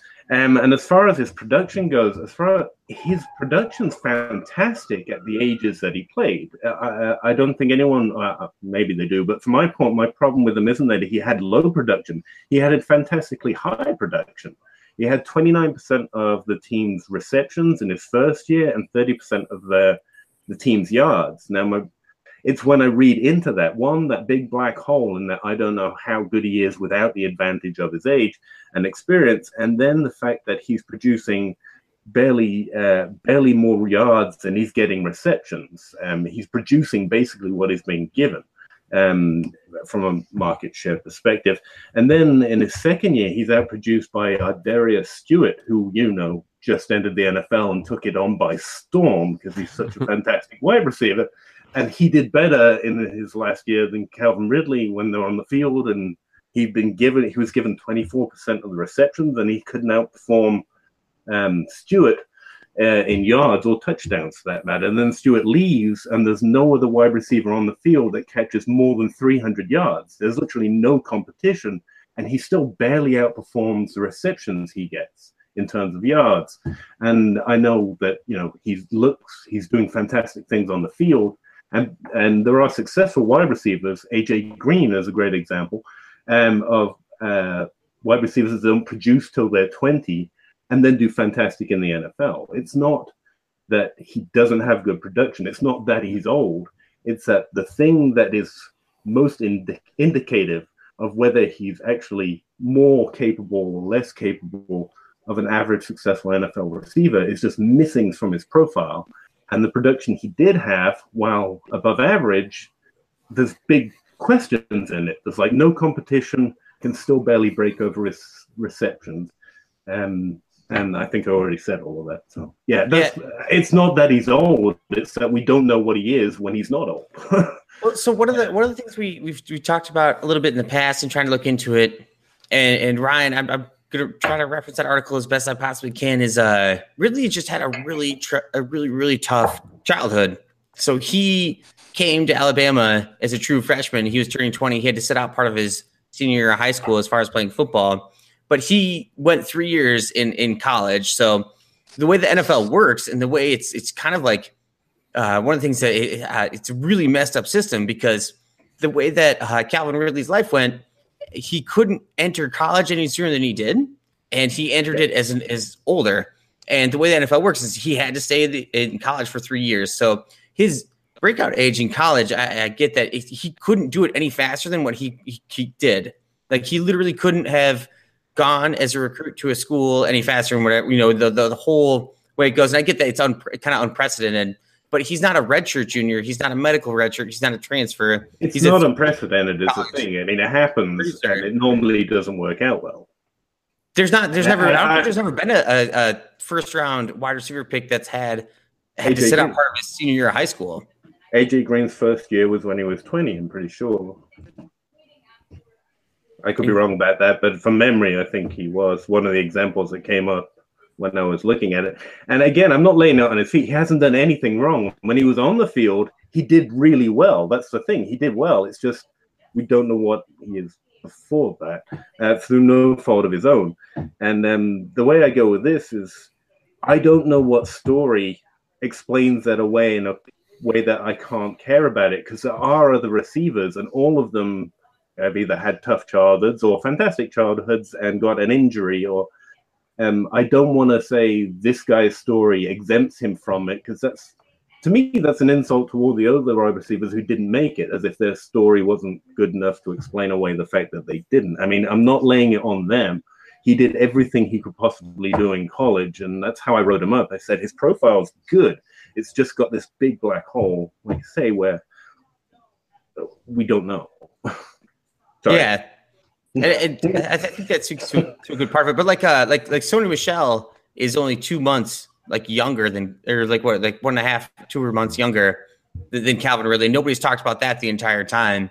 And he, you know, uses recruitment to high school to get his parents jobs and things like that. It's just uh, these these athletes that are like grow up in different different like lifestyles and they get recruited by these prep schools for for for high school. It's so big in the states now where who it, he yeah I, I, guess at the end of the day is where i'm going with this is saying uh, ridley was only he could only progress his uh, high school like education and the way he lived as far as fast as he possibly could until going to college. And he didn't take like a year off to you know to do anything else. Yeah. so like uh, you know what i mean? like so my question like like breakout age is my question uh, my thing i've thought about this. I don't i would love to do the the research on it uh, but it's a it's like breakout year like, is it is it true freshman? Is it is it redshirt freshman? Is it true sophomore year? Like versus age when you're when you're coming into a school? Is it your first year there? Is it your second year there? I don't know. It's always just a curiosity to me because that would factor a little bit of like you know where you came from. Right. Um, yeah, I, have tried it by, um, like you're saying, it doing it by the year, by freshman, sophomore, redshirt freshman, and it's just not as um, it, it, doesn't predict as well. It's not as valuable, and by age is far more useful. Uh, and I think that's because you know, no matter what you call a person, they are at a certain level of literally physical development at certain ages, much more than they are than the title that's put on the year. That's my story for why it works better. Hey, well, we, I, am sorry, Peter. We, we we gotta we gotta we gotta move it along. Well, so give me give us your, your takeaway from from night one. Oh yeah, uh, one waiting for draft picks is extremely boring. I think it's it's so it's like it's uh, oh hey the picks coming in. Let me wait five more minutes for the the, the draft pick to actually you know be announced on TV. Because uh, I caught I, I think I came back home at like pick ten, and just to wait through all that. It's a, it's a I love the the draft and what it means and how in analyzing it for fantasy. But in general, like the first round, uh, it's a a lot of a lot of it's kind of a snooze fest, kind of a snooze fest in between. Uh, but it is fun to to have something something to talk about again uh, with fantasy football. Uh, number two is I realized that I just don't as much as I've looked at you know you know players and done analysis on anybody else is not fantasy relevant. It's just how little I know about what people are actually going to do. And you can kind of guess a little bit, but it's it's been a, it was a really fun first round. But uh, if you would have, if I would have been betting, you know, like like you know, twenty thousand dollars, you had to one way or the other. Was Rashaad Penny going to in the first round? My answer would be one hundred percent no. And uh, I don't know. It's just it's just always I don't know. It's, it's such a great perspective on just how wrong we are all the time in trying to guess these picks. And it, it it's still fun though. I, I did enjoy it. I, I enjoyed it quite a bit, except for the waiting in between.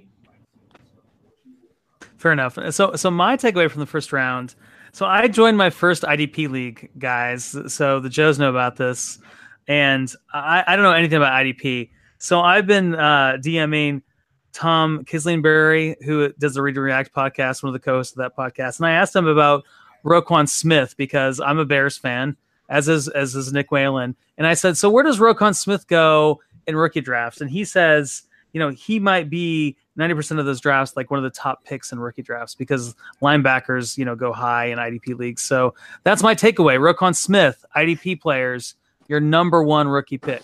Go get him. Um, all shocking, right, so shocking the Bears defensive player. yeah, well, hey, uh, you know, it's a takeaway. It's uh, you know, let's appeal to the IDP listeners, the you know, the two that we have out there. Um, so let's do our bold, you know, hot, bold, spicy picks for round two. So uh, loyal listeners will know that during the season we do whole, hot, bold, spicy takes, right? So there are five levels, guys. Five levels. There's banana pepper. There's jalapeno, habanero, ghost pepper, and the almighty Carolina Reaper. So we're gonna start with Jake. Jake Anderson, what's your hot, bold, spicy take for day two of the NFL draft? Oh man, it's late. Uh, I have to get up in early in the morning. I'm probably going to stick to like a banana pepper level, so I don't get any indigestion. Uh, my prediction prediction for for tomorrow is, um, and I'm ex- more excited about it now. But I have this feeling that Arizona is going to take Christian Kirk tomorrow. He's from Arizona. Uh, I love to see him learn from Larry Fitz before he retires and hangs him up. And now, especially with my quarterback one there, I think that'd be a nice marriage for him. So that's my hot take. I got to get out of here, guys. Thanks for having me on. Great to see you guys. Great chatting with you guys. Always love learning from all you guys. So uh, we'll have to do it again sometime. Thanks for hopping on, Jake. Thanks, All Jake. right, we appreciate man, it. thanks for- thanks for joining us. Bye. Have a good night, guys. Yeah, you too. So Trey Barrett, who's about to drop off. Trey, what's your hot, bold, spicy take for day two of the NFL draft? Um, so this probably is, you know, like Jake, probably not, you know, incredibly spicy. Um, but I think that um, I think that Nick Chubb is going to uh, be selected before Derrius Guice. I think the Derrius Guice slide continues, and I think that Nick Chubb comes off the board within the first six six picks of the second round. I think that he's going to go early. I'm a, I'm a big fan, and I I think that he comes off the board early early second round. First six picks would be uh, Browns, Giants, Browns, Colts, Colts, Buccaneers. I could see, I could see it happening. I could see it happening. Yeah, a lot of running back needy teams there. I would love to see him go to the Colts. That would make me so happy. He would probably become my 102 then.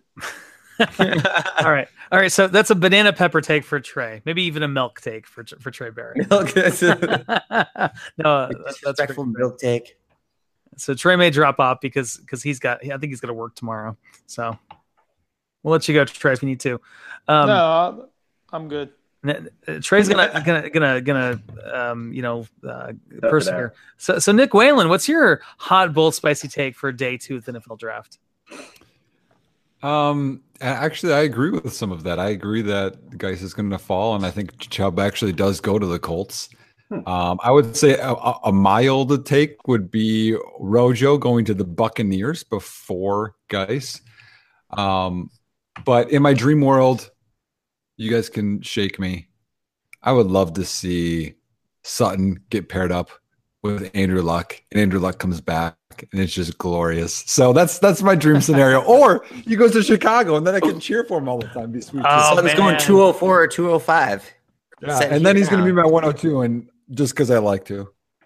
That would be crazy if he went to Chicago. I mean, I mean, they need like like uh, interior linemen, uh, as you pointed out earlier. But yeah, I- I'd be pretty thrilled if he went to Chicago. as It- it- quick, quick, fun. quick tangent, Nick. Uh, are, are how concerned are you about luck? As far as like a, I, I've never, I, I, I, in some brief, like looking back, I don't think I've ever seen a, a narrative that's been like Luck's. And I, I, I honestly, he hasn't thrown a football in like a year, right? Like, how What's the safe is last that? year about? I know, but like, it, like, I don't, I don't have like a, a GoPro on him, seeing if whether or not he's throwing. So that's where I'm trying to come from. Like, uh, Maybe know, like- you should. Maybe that's maybe that's the answer. Where's if Yeah. Luck, Yeah, if, Luck- if Luck had a Greenwood binoculars, GoPro man. on him, he'd be he'd be throwing way more footballs, way more accurately. That's all I gotta say. I mean, honestly, though, I mean, it's concerning. You want to think about big time quarterbacks with injuries. Chad Pennington came back from a shoulder injury twice, but he didn't wait this long. And Peyton Manning had the the spine, but he still came back earlier than Luck did. I'm concerned. My only share I just sold of him in a league, and I got I got a pretty solid price back. Uh, but I I got out, and I loved Andrew Luck coming out. But honestly, this is just not a great scenario right now. Yeah, I'm, I'm pretty terrified. Like I want to, like, because I bought a couple T.Y. Hilton chairs uh, this offseason just because like he's just so cheap and he's still I feel like an elite wide receiver. But Even if Brissett is there, at least Brissett has another year with them. We can make more than one read. but uh, yeah, I'm, I'm, I'm terrified about Luck's future. Anyway, okay. I think their draft picks maybe um, made me feel a little better. I mean, they bought someone to protect Luck Mhm. and didn't go for any of the quarterbacks. I mean, that that that made me feel a little better. Um, the guy I normally follow for injury news is Jeremy Funk. Uh, he's a DLF writer. He's actually a doctor, and he's a Colts fan. And what he says is um, he he thinks he's going to be okay based on their moves. And again, in the draft, it seemed to back it up a little bit at least. I- I'm still nervous, but looking for any ray of light I can find. Yeah. well, what did he say last year at this time? In, in all I got honesty? hop off, guys. I'll see you guys. Thanks, Nick. Appreciate it. Yep, see you boys. right. But like uh, Peter, like uh, maybe like or like just before the preseason, did you think he was going to come back last year too? Um, I don't know. I actually wasn't uh, writing for DLF or talking to Jeremy at that point. Um, I'm just curious. but Like, I'm going to say no because I hope he's always right. what's it? Yeah, it's like uh because Let's- I feel like the yeah, there's a lot of opinions that he's come back at some point next year, and then he just was out anyway. Okay. Yeah, that, that the whole thing was weird. Just constantly next week, right? Yeah, it's, Gonna be back next week, anytime now. that I drafted him in my like um hometown redraft league, and that, that killed me every week. So, so, so it's getting late. I, I want to make sure our guests can can jump off. Who who wants to jump in next? Paul, Peter, who wants to go next with their hot, bold, spicy take of day two?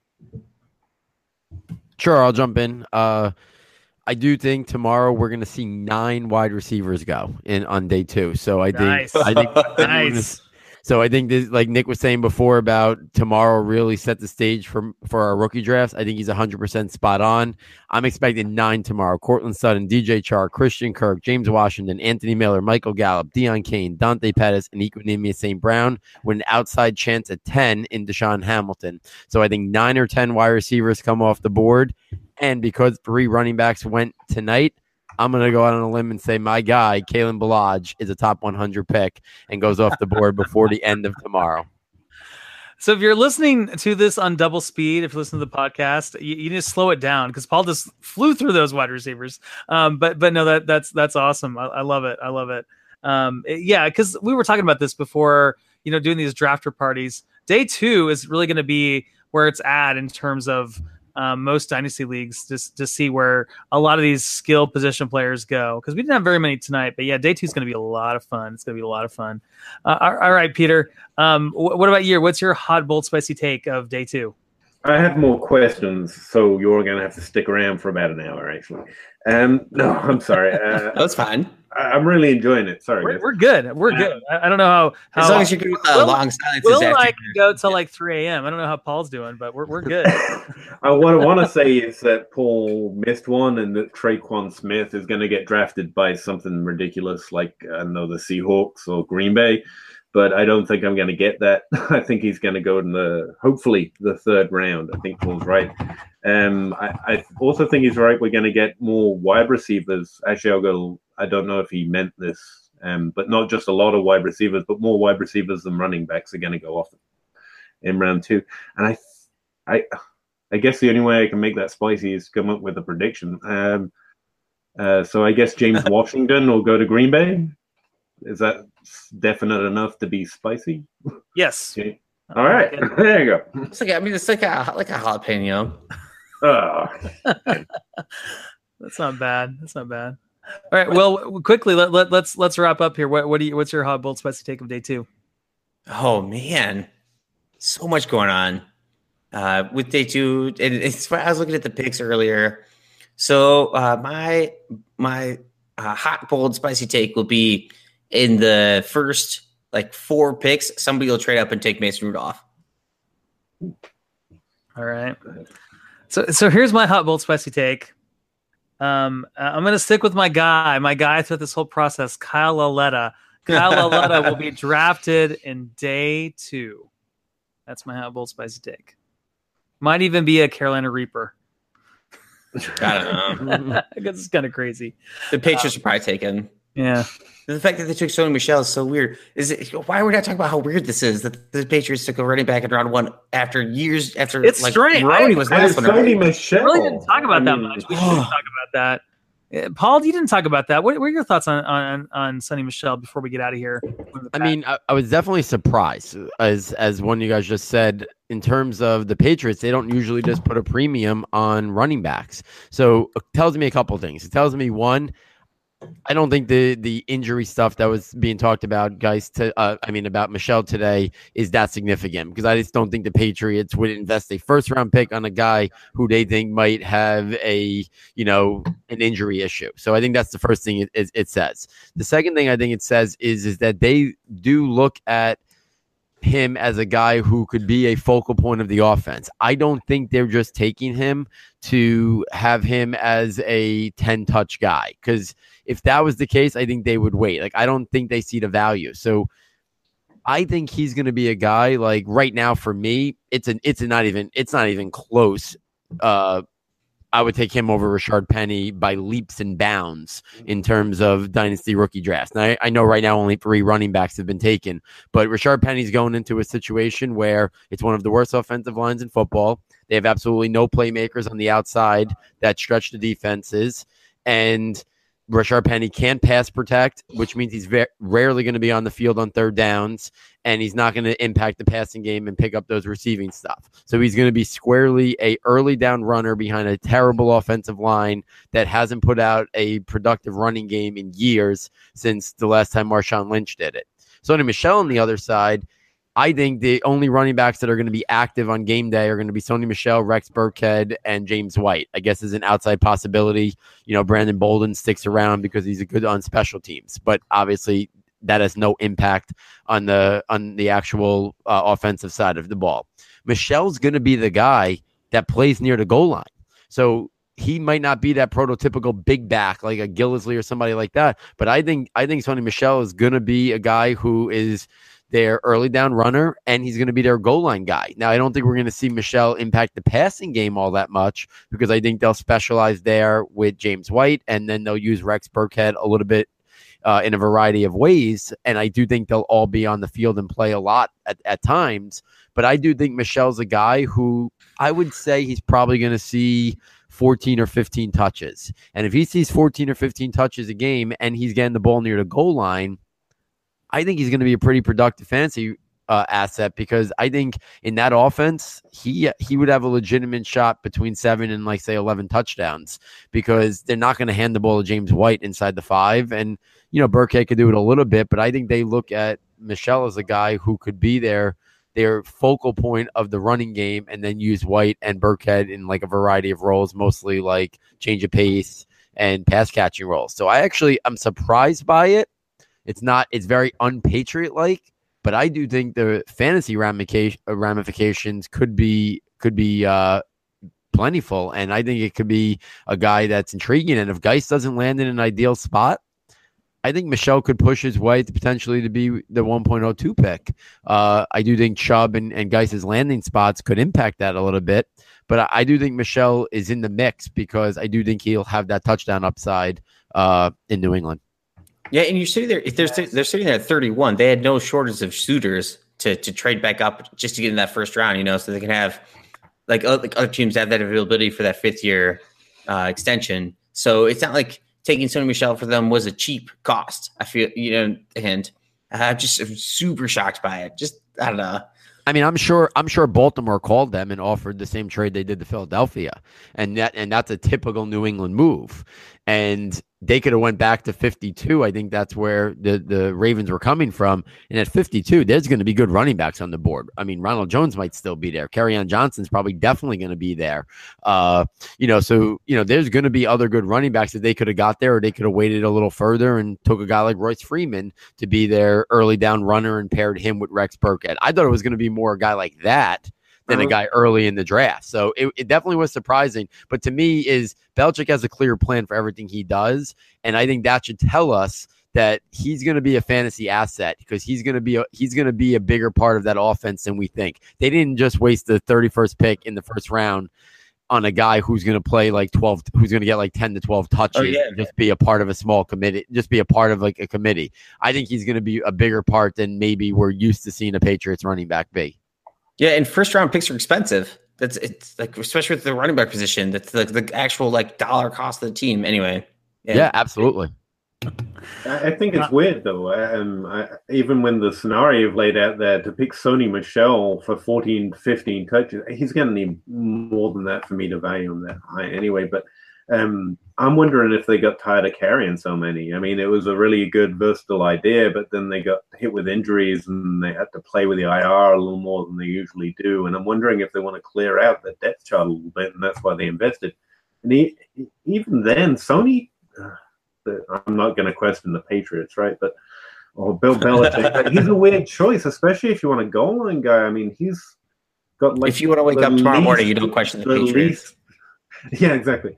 Uh, he's got the least body of work as the hammer, right? I mean, he's he didn't have a workhorse load. He was more involved in the passing game than most of the other backs in that range. I mean, Guice and Chubb are both re- more renowned as better hammers or better between. I mean, it just seems even in that scenario, Michel was a weird choice.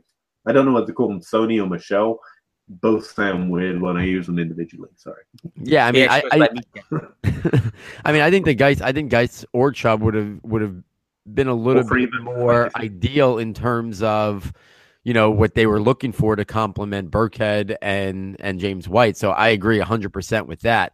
Uh, with that said, I think we saw last year as the year went on when they basically just put Gillislee on the bench that they still had a pretty productive running game with Dion Lewis, you know, Yeah. Burkhead and James White. So I, I guess they're viewing. I mean, Dion Lewis was a pretty big fantasy impact down the stretch last year, and probably was again. I would I would have to look it up, but my guess is he was probably in that fourteen to sixteen touch, you know, world.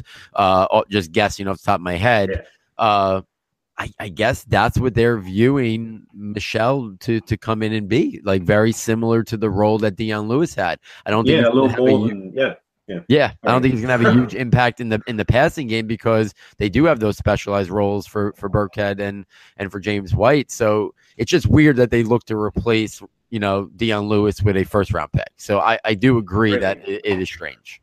Yeah, it- but I think Sony Michel graded out as one of the top pass blockers, right? Like as, as far as everything goes.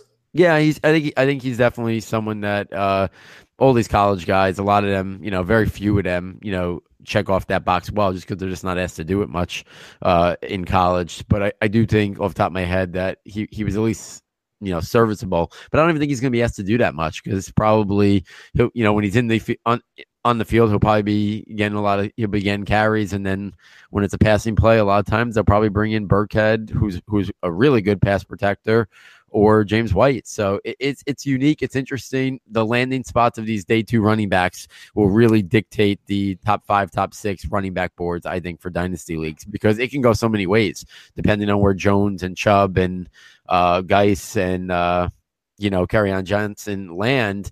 Uh, and then I guess even you could throw Royce Freeman in there a little bit, but he's a little bit down for me. Uh, and then I know John Kelly. I'm a fan of him. I, I do. I don't think he's going tomorrow, though. To be honest with you, I think he's going to be there uh, for the beginning of round four. Uh, you know, it'll be interesting to see how these guys come off and who ends in who lands in ideal landing spots because there are some ideal landing spots. You guys have mentioned the Colts, uh, Tampa Bay, the Lions, and they went out and got a really good offensive line. Who's going to offensive lineman tonight? Who's going to kind of stabilize the interior there and is a physical guy who really helps the run game. So I think right there, the Lions.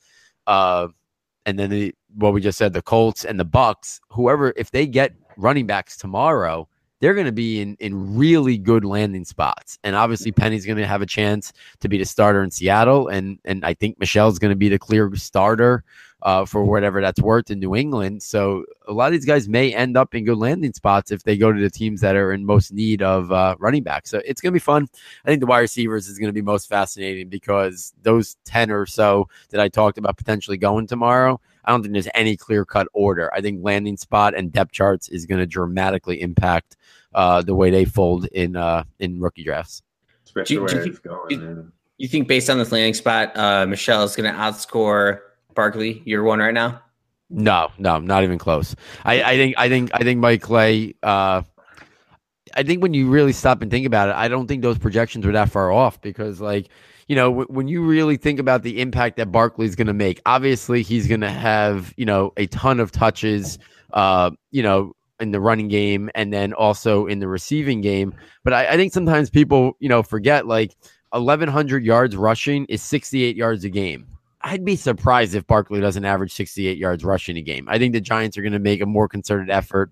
They signed Nate Solder. I'm expecting a, a lineman to start tomorrow. I even think they could double dip and get another one in round three as well. So I think they're going to try to solidify that line that I do think 1100 is a safe estimate for Barkley's rushing yards. And then receiving, I think he's definitely going to impact in that regards. And if you play in PPR, I don't see how he doesn't catch 50 passes. And, you know, touchdowns is always a fluky stat. It's very hard to project from year to year. You know, maybe it's six, but maybe it's 10 or 12. Like, I mean, but even if it's six, I still think he's clear and away uh, the number one running back, you know, in terms of fantasy next year. But again, uh, one of these guys could go in the perfect spot tomorrow, and then maybe there this year's Kareem Hunt. So I don't think it's crazy to think that you know somebody outproduces Barkley in terms of fantasy points next year. I just don't think it's going to be Michel. I just don't think he'll get enough usage to really push the envelope unless he has like one of those LeGarrette Blunt where LeGarrette Blunt fell in the end zone 18 times.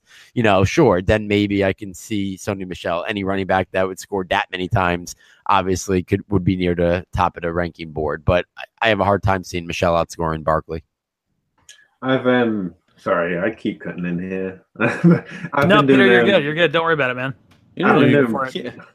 Yeah. I've been doing projections for the Roto Underworld draft guide, which is meant to be coming out. I guess I'm meant to be working on that now. The draft started actually, um, but the the projections obviously Mike Clay's the best in the business at it. So yeah, they're incredibly reasonable, even assuming average efficiency. I can tell you that. What I'm worried about, not worried about, I'm wondering about. I can't wait to go see what Mike did. Was um, Mike, as if he's my friend, Mr. Mike Um, Call him Mikey. Mr. Right, good old Mike.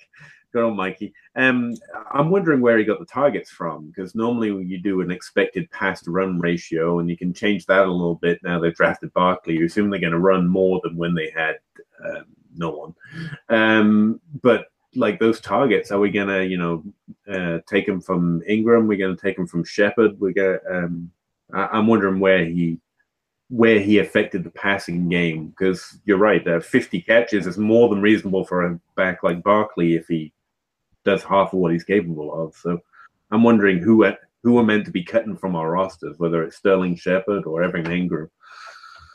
Yeah, I mean, I think I think Engram's definitely in for a. I mean, I think as much as I love Engram, the talent, I think he's explosive and really creates mismatches. Yeah.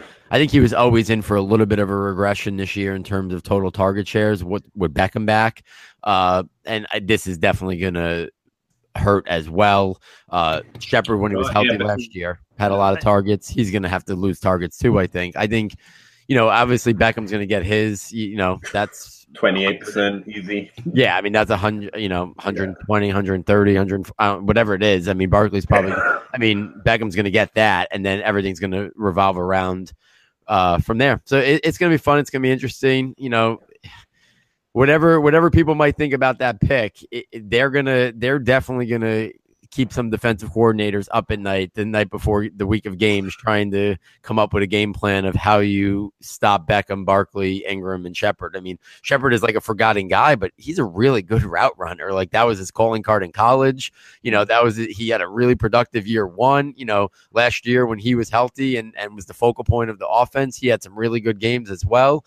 You know, and he he's going to be a forgotten guy being matched up on like you know who knows who he's going to be matched up on because they might have to use their slot corners or whoever to you know match up with Barkley if he's out lined up or or Engram. So I mean.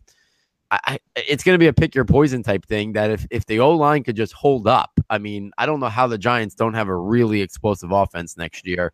Uh, even if Eli is regressing and is average to slightly above, I, mean that that might be good enough to, to, to put up really good productive stats. So it, it's going to be fun uh, as a Giant fan. It, it'll be interesting to see. Uh, so we'll, I'm looking forward to it.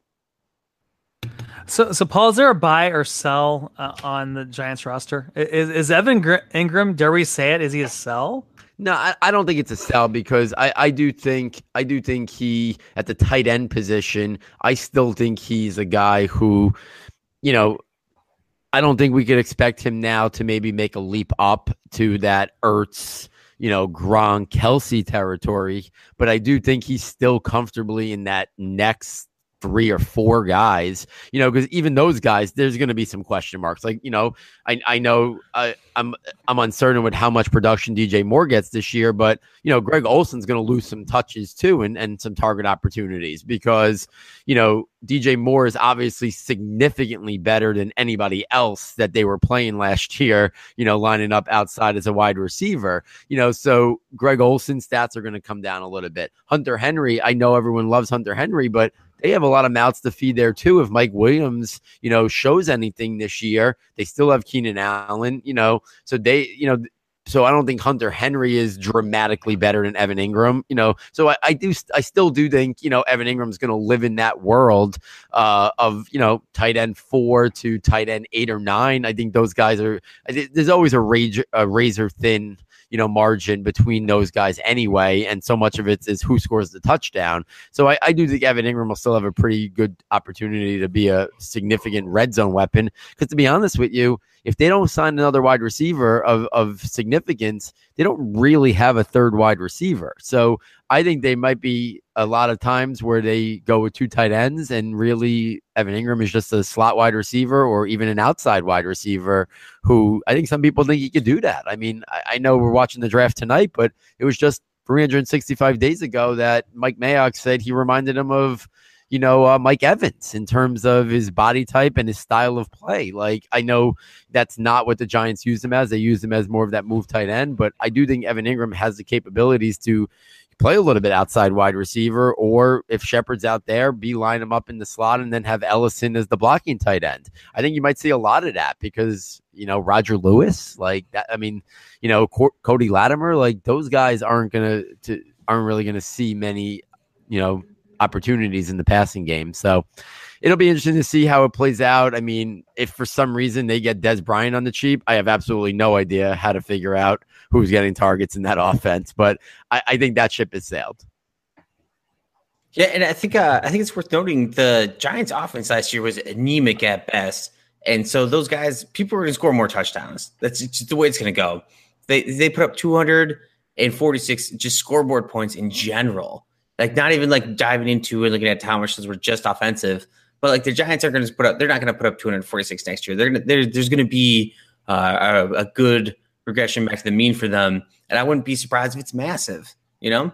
Yeah, I mean, so, if, you, if you really stop and think about it, like they played almost the entire year without Odell Beckham and literally no efficient running game. Like so Eli Manning is not going to know what to do. Last year, he was thrown to nobodies and had nobody in the backfield. And now this year, if Odell Beckham and Saquon Barkley are healthy, like you are literally adding two of, of arguably could become sooner rather than later.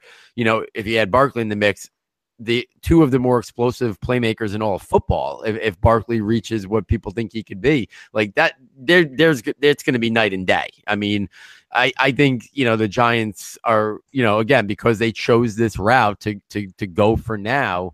I think I think their win their win percentage. It, I mean, they're not winning three games next year if those guys stay healthy. I mean, I think they're I think they'll be back in like the seven to nine range, and if they the bounce of the ball goes their way, you know, maybe they win ten or eleven games. I mean, there's such a small uh, difference between winning eight games and eleven games. It's really you know amazing when you really stop and think about it. Uh, but I, I think they're much more in that you know seven to nine range anymore than you know like three or four where where they were last year.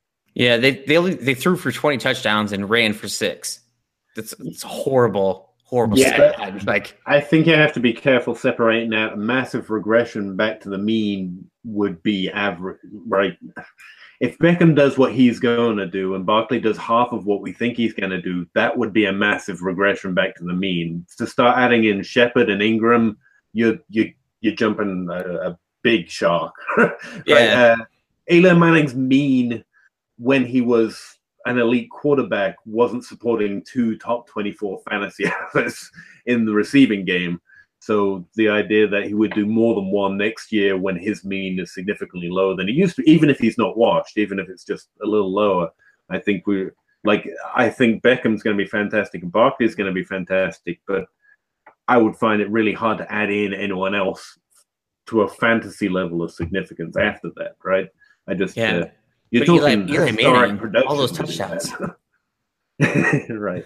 Yeah, I mean, Eli, Eli's going to be an interesting like quarterback too, in like a super flex league or a guy like if you're one of those last people to get your starters and like in redraft leagues, like you know, like you draft somebody like I don't know Philip Rivers, like, and then you draft like Eli as a backup and you like play some matchups because Eli's obviously going to have some good weeks. Like, I, I can't see a scenario where he doesn't have some spike weeks.